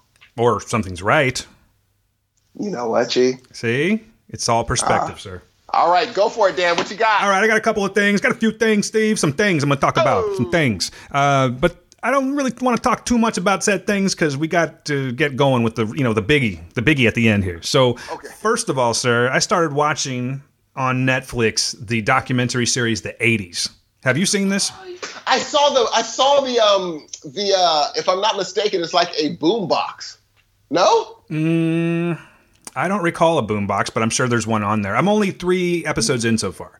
How do you like it so far? It's really interesting. And okay, the first one starts off and it's talking about television in the 80s. So we're dealing with Ooh. we're dealing with your General Hospital, your Dynasty, your MASH, you know, and it's just how America started soaking up the television culture in the 80s. I mean, it was Yes. there, you know, we watched television in the 60s and 70s, but there wasn't anything that was really they didn't go big until the 80s. Yes. You, you didn't have shows. You didn't have uh, one thing they talk about was Dallas and the whole, and this might be you know, like way over your head for the youngsters out there, but there was this guy named JR and he was shot on the show Oh, man, and it was on the season finale and it was like a huge thing. I remember that, man. I remember the whole who shot JR thing. And it tells how it spread across the world. It was a really big thing. You know, we just didn't have a lot of shit going on on television, I guess, back in the 80s. So it was a huge thing. Um, touched on that. It just touched on like news and how news wasn't really a big thing yet. You know, we had our uh, this guy by the name you maybe you heard of him, uh, Ted Turner, introducing Oh, CNN. yes. And CNN was just it just changed the game for everything. You know, you, back then you had news at six and maybe 10 p.m. and that was it. That's how you got your news. Suddenly, and you know, we all know how this worked out, but Ted Turner was the one to introduce CNN and have news 24/7 all around the world and that was just a humongous thing. So anyway, that's what that one's about. Second one, and I think I might be getting them mixed up, but I'm going to go ahead and go with uh, I believe it was the Reagan era. And it talks about all of the Reagan, you know, Reaganomics and everything like Yeah. that. And what I liked about this one is that when I was a kid at that age, I remember hearing terms like Reaganomics, you know, just hearing my parents talk about politics and things like that. But of course, I just want to go out and ride my bike. I want to play with my Star Wars figures. I really didn't have a lot of personal association with what was going on in the world, even though there was a lot going on in the world. So it's kind of interesting for me to look at that one now with all that we have, all this craziness that we have going on with our current administration and seeing you know trials the trials of like ollie north and things like that it's not the same thing obviously but you know it was very much in comparison now to say the kavanaugh trials or something not necessarily the content of the trial or the offense but these are just things that are con- constantly going on in the world and i'm like very in tune with it now back then i wasn't so it was just kind of neat to go back and go oh okay well now i see why that was so damn important does that make sense do you know what I mean? Oh, totally, Yeah. totally. So it's it's nice to see those things from an adult point of view. Uh, a lot of politics in that one, if that's your thing, but it's very interesting. And then uh, this third one, I believe, was about the AIDS epidemic. Another thing that, quite honestly, was on my radar, but in more of an ignorant fashion. You know, we had comedians making jokes about it, and but I didn't ever really get into the whole political side of it and how you know the pharma companies didn't want to help, and you know it was just really hard for the gay community to get medication and things like that, and and the the terror that it shook the world with because it's you know it did. I mean, was, I remember it being like a you know, you didn't want what was his name? Uh, was it Ryan White? Remember Ryan White, the teenager? Oh yeah, that wasn't allowed That to go was to like the- school. like Michael Jackson, Elton John. Yes, sir, yeah. Like, he Mhm. was the one with the blood transfusion. he That's correct. Yeah. he got it through blood transfusion. But just the whole stigma that he had. and Oh, yeah. People didn't want their kids in school with them. They didn't know if they should breathe the same air. I mean, and I don't remember, I can't quote it, but even Reagan had said something that was quite ignorant at the time because he didn't know either. No one knew what was going to happen. No one they were what the calling it a cr- I mean- strange cancer, you know? It wasn't until Magic that we decided to be like, okay, wait. Apparently, it's not. A, for me, at least. Apparently, it's a thing. Thing. You know what I'm saying? Where it's like, okay, let's figure out how you get this. Because before, everybody just thought you got it by being gay. Mm. But then Magic wasn't gay. You know, yeah, I, I can see your point on that, but at the same time, I kind of disagree with you because it was a big thing, and because you had, you know, in the in, in you if you watch it, you'll see what I'm talking about. Uh, in the news, you had the gay community really coming forward and really starting. Oh to- no, I'm saying we thought it was just a gay disease. right. I see what you're saying about magic. Yeah, because everybody was like, well, then Magic must be gay. And Magic was like, but I'm not. I have this thing that I'm not. There, we're like, oh, oh, which is sad. actually, when you really think about it. You know what I'm saying? The fact that like, oh, it happened to a straight person. So now let's figure out, oh, so it turns out it's not just a this disease. Yeah. And I'm sure doctors already knew it. They're like, we've been trying to tell you this for how long now? yeah, it's not a quite honestly, disease. quite honestly, I think that it was a little bit of the opposite to where the doctors, even the doctors, didn't really know, and they, they were working Oh, I- I vigorously thought to try and knew. figure these things out. You know, but it, Oh. it was this, and, and again, I'm not a, an AIDS historian, but I did find it very interesting. That's Oh, where I'm at at that point. But I'm going to continue the show. I think it's uh it's super informative. I know they have a 90s one as well that I want to get to, and the next one coming up is just like 80s pop culture. So like on the you know your little your little thumbnail for that, it's got Madonna on there. So I'm really looking forward to that one too because 80s pop culture was my shit. Like I was that's for sure. that's what I latched onto. It wasn't the news and everything. But again, for me, it was nice to go back as an adult and see all these things that I kind of just heard rattling around me, but I never really Yes. you know put any kind of uh, importance on them because I was Yep. too busy doing other things. So, uh, in short, I recommend the 80s on Netflix. Check that one out. I mean, I remember speaking of the AIDS thing. Remember when when Eddie Murphy was like, uh, "Girl, go out uh, and come back with that AIDS on their lips." Yeah, that's what I was getting at. Yeah, it's like we would make jokes and be like, "But I'm AIDS, but I'm not a homosexual," and the guy was like, "Sure, you're not a homosexual." Sure it was hilarious. It Oh, was peop it had people rolling. everybody. Yeah, and now Yeah, when you look back at it, it was quite ignorant. You know? Exactly, because you're like the funny thing was, of course you're a homosexual because you have this thing. Yeah, yeah. I'm thinking about that. I'm like, oh snap, huh? yeah, the gay disease. But you know, Yes! it, it it really talked about just the gay culture back then, how there was like it, it kind of focused on New York City for part of it, where you know you had all these gay bathhouses, and in San Francisco as well, and just the whole community around that, and how. No, everyone was just having the time of their lives, man. It was sex and drugs and disco, you know. Yes, lots and of cocaine, lots of sex. Kibosh, a bit of a hey, something's happening. Yeah, kind of burst the bubble just a, just That a little sucks, bit to say the least. A yeah. little, a little, yeah, yeah, yeah. I mean, it would be crazy if there was no like could you imagine what the culture would be like if there really was no never an AIDS and you just still had these sexual sexually transmitted diseases where you can just go to the doctor, get a shot and be right back at it again the next week? Dan, listen. Would be on You a are- rampage, Dan, on a mad tear, sir. Dan, listen up on the real. Look, if there were, if for me, like for me, it's herpes is my like my my oh my god, I gotta chill out because and I don't know why that is. You don't die from it. It's not a big deal. They said like eighty percent of the people have it, but like I, that's the thing that keeps me from going, you know, bonkers. It's not even weird because I I didn't even think about the AIDS thing. It's just for me, it's just you know, uh, herpes. well, yeah, and it, herpes is permanent. Oh man, gee, why you gotta why you gotta talk like that? You just because now I don't even know. Like, look at Magic Johnson, G. You know, did you know he's the longest living AIDS AIDS patient in history? Is that a fact, really? That's what my Well, he doesn't have "Hey, AIDS though. Does he? uh, no, he's the longest living person with HIV. With HIV. Okay, that makes more sense. And I told my I told my son I was like, gee, he's a billionaire. I think that helps. Call it a hunch. Yeah. We're gonna go out on a limb. But then again, how do we know he is? What if somebody has it and doesn't know they have it and they've been living all this time? you don't know what someone has walking by you. You know what I mean? Like we work in a hospital. I work in a hospital. You have people that are coming back and forth from their rooms and whatnot. Yeah. And you have all Yeah. these precautions that you have to, you know, take care of. You have to contact precautions, contact C. diff. plus, C. C. diff diff, all these one, things. yeah. Right. MRSA is another big one. Yes. Um, that's methis- what is it? Methicillin resistant Staphylococcus aureus, Steve. Just thought I would point that out to you. Ladies and gentlemen, did I tell you it was a doctor? I, got- did got tell you, facts, I? Though. I Anyway, go facts. on. But you know, you have to do these things for the purposes of not pass, passing on nosocomial infections to patients and whatnot. But the thing is, is that you could be in the store. Hey, Bob, how you doing? Shake someone's hand. You got that infection, in theory. Do you know what I mean? Come back, come back with that infection on their lips. Come back. I didn't, kiss, I didn't kiss Bob, man. I was just saying, I was making a point. And that's very, very dumbed down what I just said, that last part, referencing Bob, uh, fictitious Bob. But you get my point, is that, you know, you have to have these precautions because you're in a hospital setting and it makes sense, but it's kind of all around you all the time, you know? Oh, it's all. I mean, remember, I, I have a star, a scar on my my arm that I thought for sure was cancer and that I was going to die. And the girl was like, "Oh, nope, you're fine." I was like, "Oh, cool." She, she's like, "What happened is apparently I cut myself, and whatever whatever uh, nasty stuff was on the metal that cut me did not allow my skin to grow back right." There. She's like, "So if I cut that off, it'll just grow right back nasty like that." And I was like, "Dude, there's something everywhere." everywhere, dude. If you cut yourself on metal, gee, go get it checked out. Get a I, tetanus shot. I would shot. tell this all the time because I, when I was, I know when I was young, I was like, oh, whatever. I just hurt myself on a, uh, you know, a shopping cart. Gee, just go, just go, Hmm. because your body will reject whatever. The, and it's like it didn't let my arm heal back. Corrects a little thing, but still. So you like what you're saying is real, G. Which is why when I put that gum in my mouth, it's good. I only got a cold. What if I got strep throat? I'm very. I get strep throat like once a decade, and it sucks. you came back with that. that's, that's sickness That on your on gum. sickness on your gum. I see. Next time I see you, if you got like cold sores and shit, I'm gonna stay away from you. Can I have a sip off your drink, Listen, Dan? bro. Nah, son, no. Bro, I'll get you one though.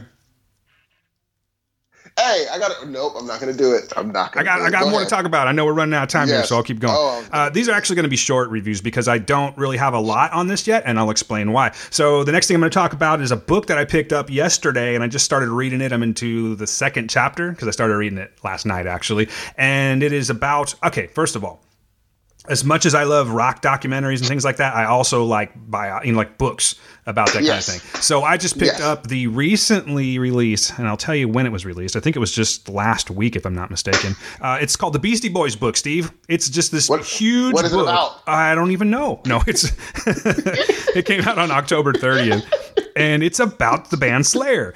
It um right? It's weird. I mean, they wrote it, but they wrote it about Slayer.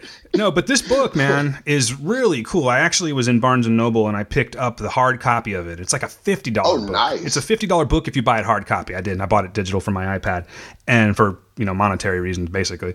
I think I got it for like fourteen bucks. So you you do the math. Oh, dude. But what's cool about this book? You mind if I just read this little excerpt that I found? Please. So it says, formed as a New York City hardcore band in 1981, Beastie Boys struck an unlikely path to global hip hop superstardom. Here's their story for the first time, excuse me, told for the first time in the words of the band. Adam Ad Rock Horowitz and Michael Mike D. Diamond offer revealing and very funny accounts of their transition from the teenage punks to budding rappers.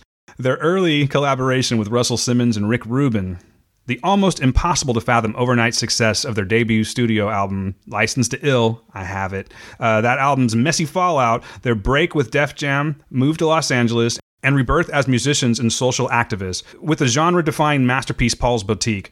For more than 20 years, this band has had a wide ranging and lasting influence on popular culture. With a style as distinctive and eclectic as the Beastie Boys album, Beastie Boys book appends the typical music memoir. Alongside the band narrative, you will find rare photos, original illustrations, a cookbook by Chef Roy Choi, a graphic novel, a map of the Beastie Boys New York mixtape playlist, pieces by guest contributors, and many more surprises. So that's really like I'm gonna have to give credit because I read the entire thing there. But that comes from uh, it's a UK site, Faber and Faber. You can read that at faber.co.uk. And the reason that I chose to read something about it is because I just started it. You know what I mean? You kind of expect those things. You want to know the story of the Beastie Boys, but uh, they were very influential on me. But like the uh, what I just read says, tons of these pictures, and then when they're like the little Beastie Boys, the little Beastie Kids, you know, to the point where they made this major transformation. Now I don't know how much familiarity you have with the Beastie Boys, Steve, but I was there from well, not the hardcore stuff, but from License to Ill, and that was the first time I ever saw them play anything. They came out from they opened up for uh, Run DMC and played one song. I know I've talked about this before, but they played Slow and Low. No, two songs, Slow and Low, and then Hold It Now, Hit It, and then they just walked off stage. And then I saw them on tour, and it was a very different Beastie Boys back then. They were all about partying and sex, and they had like big blow up dolls that would come up on both sides of the stage and big Budweiser cans and shit, you know. And then the last time that I saw them, Adam Yauch had actually gone to Tibet and he- they talk about this in the first chapter how he was just the guy that was the most cultured of the of the three of them. So he would just take off and he would go educate himself about these things. And when he came back you know he was a different person same person just way more you know um, informed i guess you could say. And that's how they started getting into the activist stuff of doing like the tibetan freedom concerts which i got to see the very first one of those. It was fucking amazing. Like every band i wanted to see was there. Uh, and then just their their work that they did with you know various communities and charities and things like that. So it's it's a really like it's all about the evolution of the Beastie Boys, man. So if that's what you're into and you like the Beastie Boys, I would highly recommend it because I've thumbed through the book and it looks super interesting. But of course, I got to get there to tell you the rest of it. So Beastie Boys book came out on the 30th of October. You should check it out. Done deal. Beastie Boys. The What else you got? Beastie Boys. You ever heard that before? I have not. God damn it, man! And you don't even know about any of that shit. You did you not listen to them? I was I listened to License to Ill. That's it. Oh. Because that remember it went from License to Ill, and then immediately after that it was in it was NWA. It was over. Like that's the only thing we listened to on the West Coast, pretty much. Paul's Boutique. That's not entirely true, sir. When you say we, because. Paul's Boutique was a fucking game changer. That album is a It game was, changer. it was a game changer in some circles. You and you, in You and you're the one that's all this fucking circles, geometry shit. NWA and Easy E, and then Snoop, and then the Chronic. It was like a a trifecta that just kept on hitting. Then Warren G. It just was a. It, we were kind of caught up right in that moment. It was over with. We weren't trying to hear the normal boom bap. We were listening to this brand new West Coast thing. But License to Ill, I remember me and my friends. We knew. We know. We know Paul Revere by heart. Like we could still rap it to this to this day by heart. I'm No gonna ha- I'm gonna have to interrupt you for just a second. Yeah. Did you just call the Beastie Boys the quote unquote the normal boom bap? No, no, no, no, no. What I'm saying is like you know, like the New York Cats. Because they're fighting we weren't words, listening sir. To, we weren't listening to like uh, New York cats at all. Okay. Like we finally took over. West Coast finally took over, and we did it really like legit took over. It was over, and so we weren't really listening to all that. Well, truth be told, man, like- they would be in the they'd be in the lineup though. We'd be like, hey, if we want to listen to something else, we listen to some. Uh, but we didn't know it like we didn't know we didn't know uh, Beastie Boys records like we knew the Chronic. No way, not and, even close. And numerically speaking, you know, like monetarily speaking, rather, yeah, of course, the Chronic kind of crushed all the competition back then. And also, I will say that the Beastie Boys took a different turn on their third album, Check Your Head, where they uh, they started playing their own instruments again, and they would do instrumentals, and they changed it up. They kind of got more popular in the, uh, I guess you could call it the alternative circles. I'll use the term just because you know they were on the Lollapalooza tours and things like that. Yeah, so they definitely evolved, but they worked with Q-Tip. They worked with so many other people. They had DJ Hurricane. It, it was they were fucking great, and For sure, and seriously, sure. like one of the best live bands I've ever seen. So much fun. For sure. Anyway, Beastie Boys. I got more to talk about, so I'll, I'll move it along. All right. So uh, last night, Stephen, I got to see the premiere of a movie called Fantastic Beasts: The Crimes of Grindelwald, and I am not going to talk about this one too much because it's truly not even out yet. And I don't know. I plan on getting the show out at least by tomorrow morning. I'm Dan. No, it was just a special thing that they were doing at the theater where it was, you know, you just I just happened to look on Fandango and saw that it was there. I was going to go Oh, see nice. something else completely. Didn't even know that movie was playing yet. But the reason that I wanted to go to that one is because when you go to one of those like special engagement things, people are your your normal people that go to movies aren't there. You don't have the latecomers walking in. Is this seat taken? Is this seat taken? It was all first of all, it's reserved now, which is fantastic. I love that. But people aren't talking people aren't looking on their phones you have true fans there and i am a, a harry potter fan you know i don't go too crazy with it but i love like when i went to universal studios a couple months ago and saw hogwarts there like i lost my shit it was really cool i love the books i love all of the movies the first fantastic beasts movie was good but it didn't hold my interest like all the harry other excuse me the other harry potter movies maybe it was because i was just wanting to see more of that and i was kind of reluctant to jump on board. But that said, I've seen it. I've seen it one time. I've tried to watch it a couple other times, and for whatever reason, I never all, get all the way through it. But I didn't want to, you know, I didn't want to like stop watching these movies. I'm kind of in for the ride now, much like Star Wars. I'm just in for the ride. Whatever happens, I'm going to watch.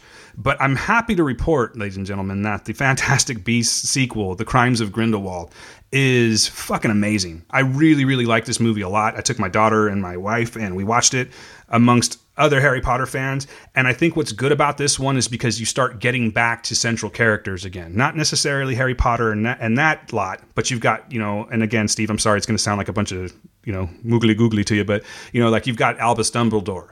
Who's played by Jude Law? You have um, Grindelwald, who's played by Johnny Depp, and I know a lot of people were like, "Oh, Johnny Depp," and I get it. He's he's not the most popular person in the world. In fact, I was kind of like writing him off. You know, ever since like Jack Sparrow, I just kind of didn't really want to do any more Johnny Depp or anything.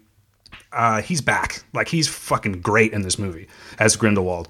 And um, I'm not going to really. I think the people that are paying attention to this know the story of that, and I'm not going to ruin anything for you. I promise. But this is set back in 1927 and um, has to do with another guy named Newt Scamander, which again you probably know who I'm talking about. He's got all these uh, let me tell you steve he's got all these magical creatures in this suitcase that he can put in it's like this infinite suitcase you can you can put anything in there and Yeah. the thing is with fantastic beasts that comes from a reference from the Harry Potter movies. There was a book by a guy named Newt Scamander in the in the. It was like one of the books you pick up when you go to Hogwarts. You know, you got your geometry book, you got your Fantastic Beasts book because that's the shit you study. So they they branched off and they made this series about it. But I like what they're doing now is because they're tying everything into the other movies. So there are a lot of characters that are going to come up in this movie that you're going to be like, oh snap! Like it's, um, and I'm not necessarily talking to you anymore, Steve, but the way that this movie plays out, the very end of it was one of those jaw dropping, oh shit kind of moments. Very Empire Strikes Back, if you catch my drift. And uh, I totally recommend you guys watch this movie. The one thing I will say is that I am going to have to go back and watch it again because there was so much going on in this movie. It was. And I was paying attention, but it was hard for me to keep up with it. There's a lot of references that they pull from the other movies, and they gave i don't think you're going to get that when you go see it but because it was a special engagement they had jude law and um, oh gosh i just freaking forgot his name eddie eddie redmayne i believe is the guy that plays him Yeah. pull it up. yeah i just want to make sure i'm giving him props and they do this like five minute catch up thing with all the movies and then tying it into what you're about to watch so it was super cool and i, I was really glad they did that because there was things i just didn't think about I think I'm going to stop talking about it right now, but I will tell you folks right now if you are into Harry Potter and you liked Fantastic Beasts, maybe not as much, but you're you know you're still feeling the Potter, go and see this man because you're going to see what's happening. Some of these characters, you're going to be like, oh shit, really? And it, it's just really cool. There was a lot of those kind of moments, and I was just talking about it when we woke up this morning that I'm going to go back and watch it again because there's so much there. So I give this one. Uh, we didn't really rate anything, but on first viewing, I'm giving it a four out of five for sure. It'll probably go up when I watch it again because there's a lot to pull from this. There's a lot, seriously, guys. There's a lot to unpack in this one, and check it out. But Johnny Depp is phenomenal in this movie, and I haven't said that for a very long time. Yeah, he has a. he, he's in an interesting situation right now. Yeah, you know, and I know it it pissed a lot of people off that J.K. Rowling decided to kind of stick up for him, and then they could have had someone else play him or whatever. Um, I don't know. Maybe it's not. I don't know. I'm not going to get all political on this one here. I, I still think that he did a fantastic job, and I'm glad to see that he's back doing something like that. You know, because Johnny Depp does weird very well. Grindelwald is definitely a, one of those characters. He plays a Dark Lord. Like for you, Steve, Harry Potter, the main Dark Lord was Voldemort, guy named Voldemort, played by Ralph Fiennes. Uh, Okay, this is okay. this is the story of the first Dark Lord.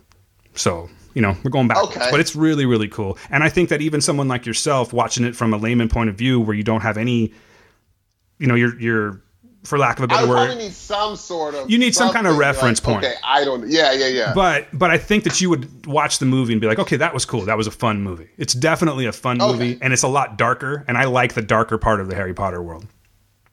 okay, cool. And so this is this is really good for for Harry Potter fans out there. I think so. I mean, Okay, cool. you know, hit me up with if you have a difference of opinion. I really won't argue with you because that's your opinion. But for me, uh, I definitely loved it. I know people had problems with the books too, as they always do when a movie is, you know, taken from a book. Well, they changed this, they changed that. I'm sure they did on those movies.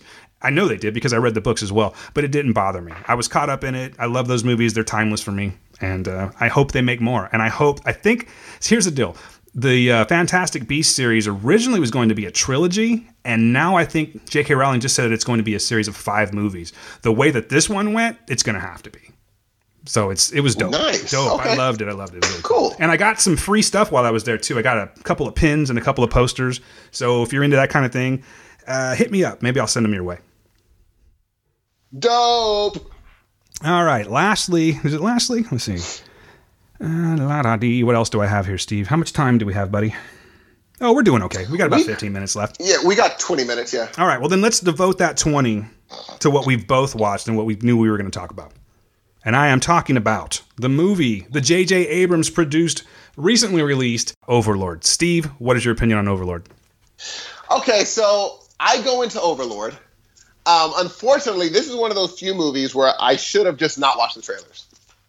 Because it would have been interesting to be like, okay, this is some sort of Nazi killing movie. We're off the bat, I'm in. Ladies and gentlemen, let me just tell you today, in today's day and age, if you say, hey, I'm writing a movie about killing Nazis, guess where I'm going to be? In your theater. But I'm like, okay, I already know that certain things are going to transpire. I'm almost don't want to say it for people that haven't, even though you probably watched the, the trailers already. But I'm going in thinking, okay, well, I already know certain things are going to happen, so that kind of ruins it. It doesn't. I walk into Overlord at a late night screening. Jeffrey and his father actually invited us out. Ah, He's like, hey, yeah. He's like, you guys want to catch a movie together? And I was like, "Uh, yeah, for sure. And so we all go out and we go check out Overlord. And we get some sort of, we're in the sort of, uh, just to give you my experience, we're in the surround sound Dolby situation where they're at uh, Manchester, they had speakers in the seat. And like when the plane was like, in the, plane sequence in the beginning, you felt rumbling in the seat. was that's like, cool. This is interesting. And so, anyway, number one, Hey, speaking of that, sorry to cut you off, but speaking of that opening sequence, uh, that was one of the better opening sequences I've seen in a very long time. That was Dude. super, super fucking intense and so well done, dude. I mean, I, I don't even know if we're on the same page yet about this movie. oh no, it's here's the thing. People on Twitter are right. This we were watching a video game. This is a video game. This is Wolfenstein almost. Yeah, there's a little Wolfenstein. You're it, right. it was a cutscene from the first. You know, you the plane situation happens, and then you land, and then it goes to where you can control. uh, It's it's a video game.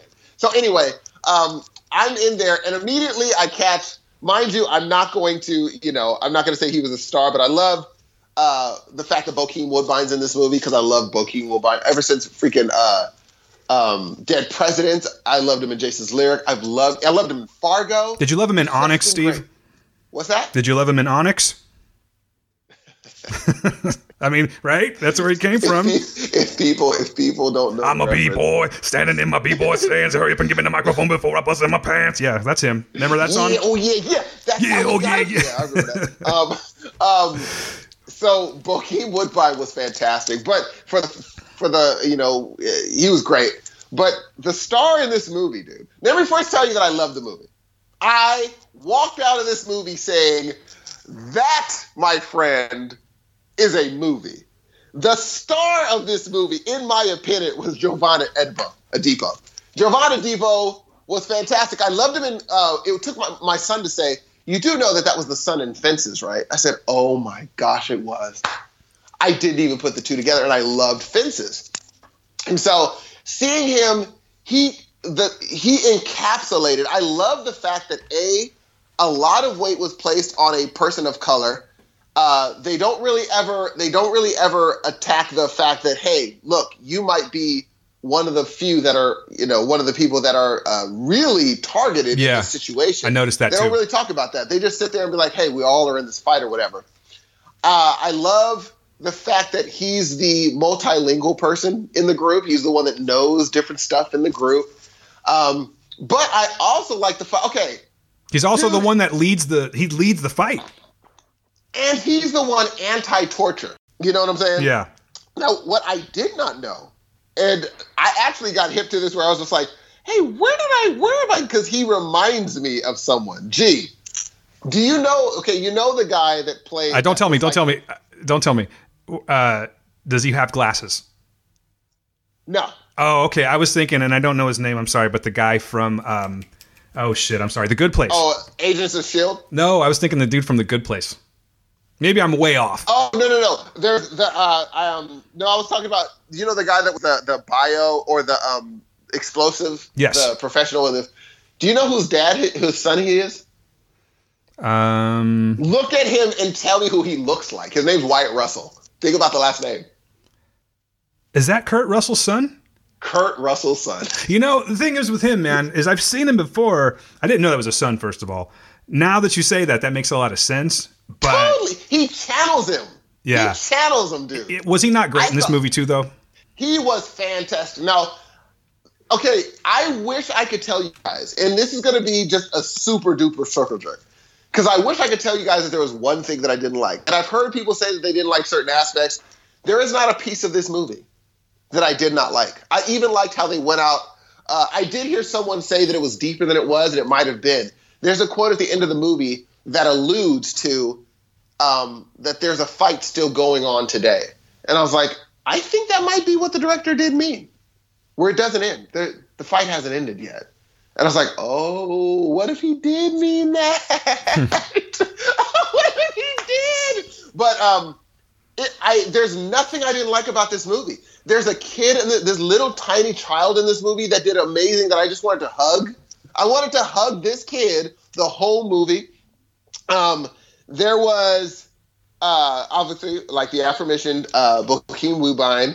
There was a woman named uh, Ava Magyar. She actually plays a person that is under the thumb of. Oh, I don't want to give anything away. Anyway, yeah, don't don't on this I one, man. say, you're gonna be like, oh, that's who she he was talking about. So I know where this is going. No, I'm telling you, if you want a movie, also if you haven't seen a lot of trailers, stop watching the trailer. Stop it. When you see it, just turn it off because maybe you're you're gonna go in a lot better than I did. Watch this movie because I'm going to tell you right now, you will walk out and say that's a movie that needs a sequel. The only reason that it did it got demolished this weekend was because of the Grinch. No one was going to win the Grinch. The Grinch was going to win, and the problem if if it wasn't for the Grinch, Overlord, and I have a feeling it's going to have legs. People are going to be like, "Hey, you know who you should see? You should go see the Grinch." And also, it was against it was against the Grinch and Bohemian Rhapsody. Yeah, it's Those it's are an it's two a movies that are huge. but it had the J.J. Abrams backing. I thought it might do a little bit better. To be quite honest with you, I don't know what kind of numbers it did. I'm afraid that enough people won't see this movie in the theater. Like it's going to be. I think it'll do well over time. I think it'll end up being like a cult classic. But I don't think that a lot of people are, are going to come out and see this one for some reason, just because it kind of is what it is. It's World War II and zombies. To me, that's like sell me, sign me up. I'm there. Yes. You know what I mean? And I would have gone a lot sooner had I had a chance to.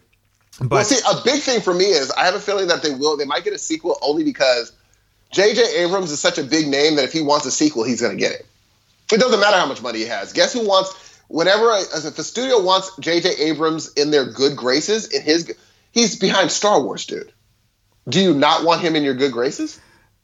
I can't remember how you feel about him, but I really appreciate most I of love- his stuff. I, I love him ever since uh, he, Bad Robot did uh, House. An alias. Come on, You. You're not gonna. And then, uh, uh, uh, what was that other one? Uh, not Alias, but it was the one with the aliens. It was the woman that was going against the aliens, or not aliens. It was like the Twilight Zone, but way more higher scale. I forgot what the name of that freaking Hmm, drawing a movie blank at the show moment. was. But anyway, J.J. Abrams, you're gonna want him as your, and he did Star Trek. He, if he says, "Hey, um, guys, I want to go ahead and do a sequel," guess what the movie studio is gonna say? Okay. They should. You know- okay. What else would you like? Speaking of sequels, man, I, I was a little bit. Um, that's the one thing. Like I, I remember texting you when I came out. And I'm like, and I had to think about this. I have a different opinion now. But when I came out of it and I was sitting around, I'm like, man, I feel like something's missing. Like I don't know what it is. Like it just it ended so what I considered abruptly at the time. But now after letting it sink in a little bit and kind of just unpacking what I saw, it, it kind of ended perfectly. And it, but it left me wanting more. Like I was like not ready for it to end. You know what I mean? Like, and I totally see what you mean about a sequel. A, a, a sequel's coming. Yeah, it should. But the story is just so goddamn good, you guys. It's a fun movie. It's not particularly I guess it depends on what you call horror, but it's it's definitely a it's a horror movie. It's gory. Yeah. The gore is well done. The CGI is well done. Uh, all of the characters. I don't think there was a bad character in it. Particularly John Mag- Magaro, who plays Tibbet in there. He was the um, he's kind of the uh, you know you see these movies and they do have a formula when it comes to like World War II movies. So he was that guy that from uh, from Brooklyn or something like that. He's talking like this and his voice is a little bit high, you know, and he was like the comedic relief Oh, yeah, of it. yeah, yeah, yeah. When I saw him, I'm like, Yep. oh, there's our cliche character right there. He's just some of the things that he was saying was was very cliche to me at first, and then I realized like that's just who this person is, and he ends up being kind of a badass in the movie. Like he was one of my favorite characters in the movie. He has a relationship with that kid you were talking about that I thought was really adorable, you know, and this crazy violent thing that's going on. That his relationship with that kid really helped him his character come up for me. But I thought he was a badass man. Um, I also thought that uh, his name is Pilu Ezbek. I think I probably butchered his name, but he played Wafner, the the Nazi general. That was just a total piece oh of garbage, you know God, but he played that piece of garbage Woo! so well. And is it me or did he kind of look a little bit like um, Timothy Olyphant?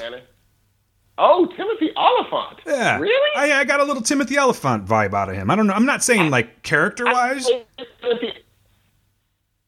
Uh oh, I think I lost Steve. Really? I didn't get that. Yeah, just a little. Hear? Yeah, yeah, I can hear you now. But um, Okay, yeah. you know, he was he was fucking awesome, and I really liked his story arc and and how his character plays out.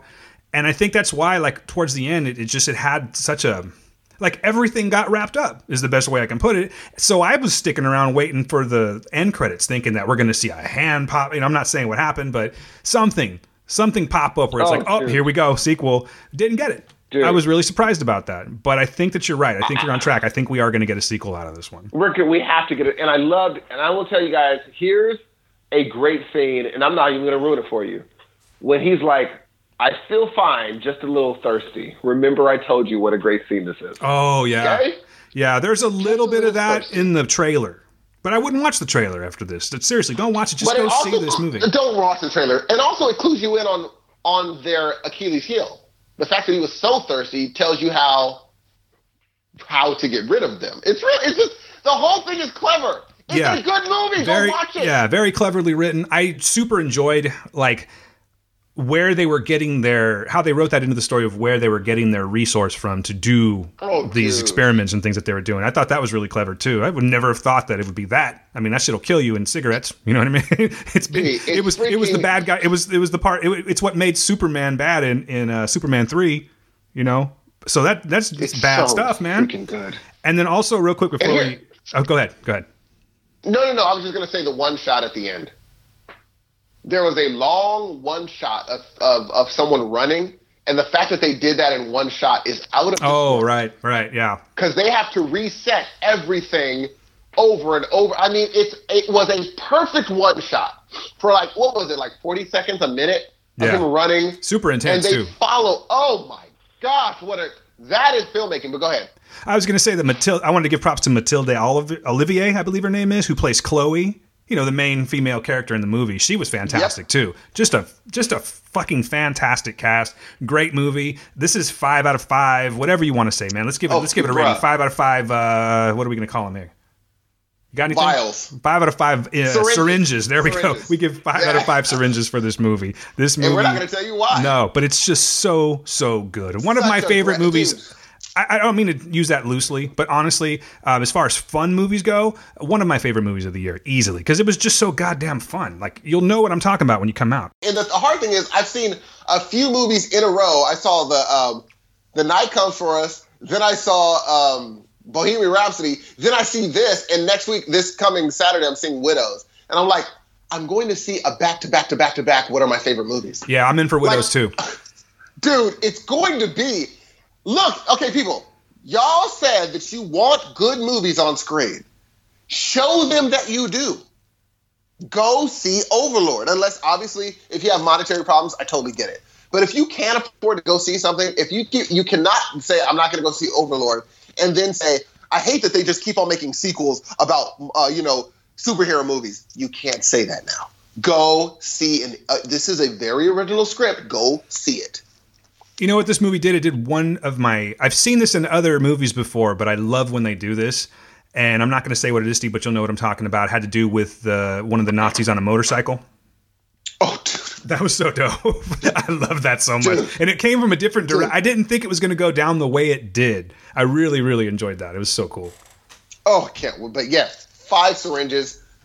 Fantastic. Go see the movie. Your boy unfortunately has to get out of here, but I just want to tell you guys something before I leave. Uh, I know Dan is probably going to reiterate it. Um, uh, I know we're gonna ha- we're having a bunch of fun, but I do want you to want to let you guys know that our hearts are with the people at the camp, with the campfire fires, people in San Fernando Valley, Malibu, all those folks. Be safe. Um, thoughts are with you. Not much we could do from here, obviously, but for all the firefighters out there, all the inmate firefighters that are out there doing it for like a dollar an hour, bruh, we see y'all. We see y'all out there killing it. Um, our thoughts are with you. We love y'all. Keep safe. If they say to evacuate, it sucks, but get the hell out of there. Get the hell out of there. Um, you can rebuy stuff. You can't rebuy life. But I know it's easy for me to say, but our thoughts are with you. Um, I'm out of here. Got to go do some stuff. Love y'all. Next voice you're going to hear is Dan. Peace out. That was abrupt, brother. I didn't know you were just leaving right then and there, but I'll make this quick. Oh, it is two. Yeah. It's two. Do you really have to go? If you got to go, go. Oh, it's 220. Yeah, I got to get I get I get my I got to get my son by 235. Hit it, sir. Oh, no, no, no. I can wait here until you uh you sign off. I'm just saying that was the last of my voice. Gotcha. Okay. Well, then, okay. But I'll make. got- I'll make kind of a this quick. Now, now you're hearing me. They know I'm lying, Dan. Dang you, Hey, man, you you you write your own book, sir. I don't know what to tell you. Dan. Freak. I'll make this quick. Um, like I said, I wasn't really prepared to That's just end it said. like that. Stop it! I'm trying to talk to these people, Steve. Give me my time. You give give you your time. What I was going to say is just a couple of things real quick. Um, obviously, I hope you guys like what I did at the beginning of the show with the Stan Lee thing. I don't want to. We didn't really get a chance to go into that, but as you all know, Stan Lee died the other day at the age of 95. Um, I just want to say that it's a huge loss to the Marvel world, to the comic world, kind of to the world. Actually, he was a great person, and I hope that that little thing that I did at the beginning of it kind of explained his attitude, you know what I mean, of what the kind of person that he really was. So he will be missed. I think that uh, it's not an untimely death by any means. I think he lived a fantastic and full life. You know, the last year or so was not great for him because he had his own personal problems and whatnot. But, um, you know, rest in peace, Stan Lee from the Heroes of Noise, man. We really, really appreciate you. Um, and a couple other things I was going to talk about that honestly, now that I'm thinking about it, it's not super important. We will talk about it next week. So I'm going to end it right here, guys. Hope you liked the show this week. And I hope you let my man, my man Steve, he needs to be better. So we, send him lots of love and uh, positive vibes so he can lose this ailment that is knocking him down a notch, which you probably don't even notice, but he's not feeling well. So, um, other than that, we'll be back next week. Until this time that we meet again, be good to yourselves, be good to other people. Peace.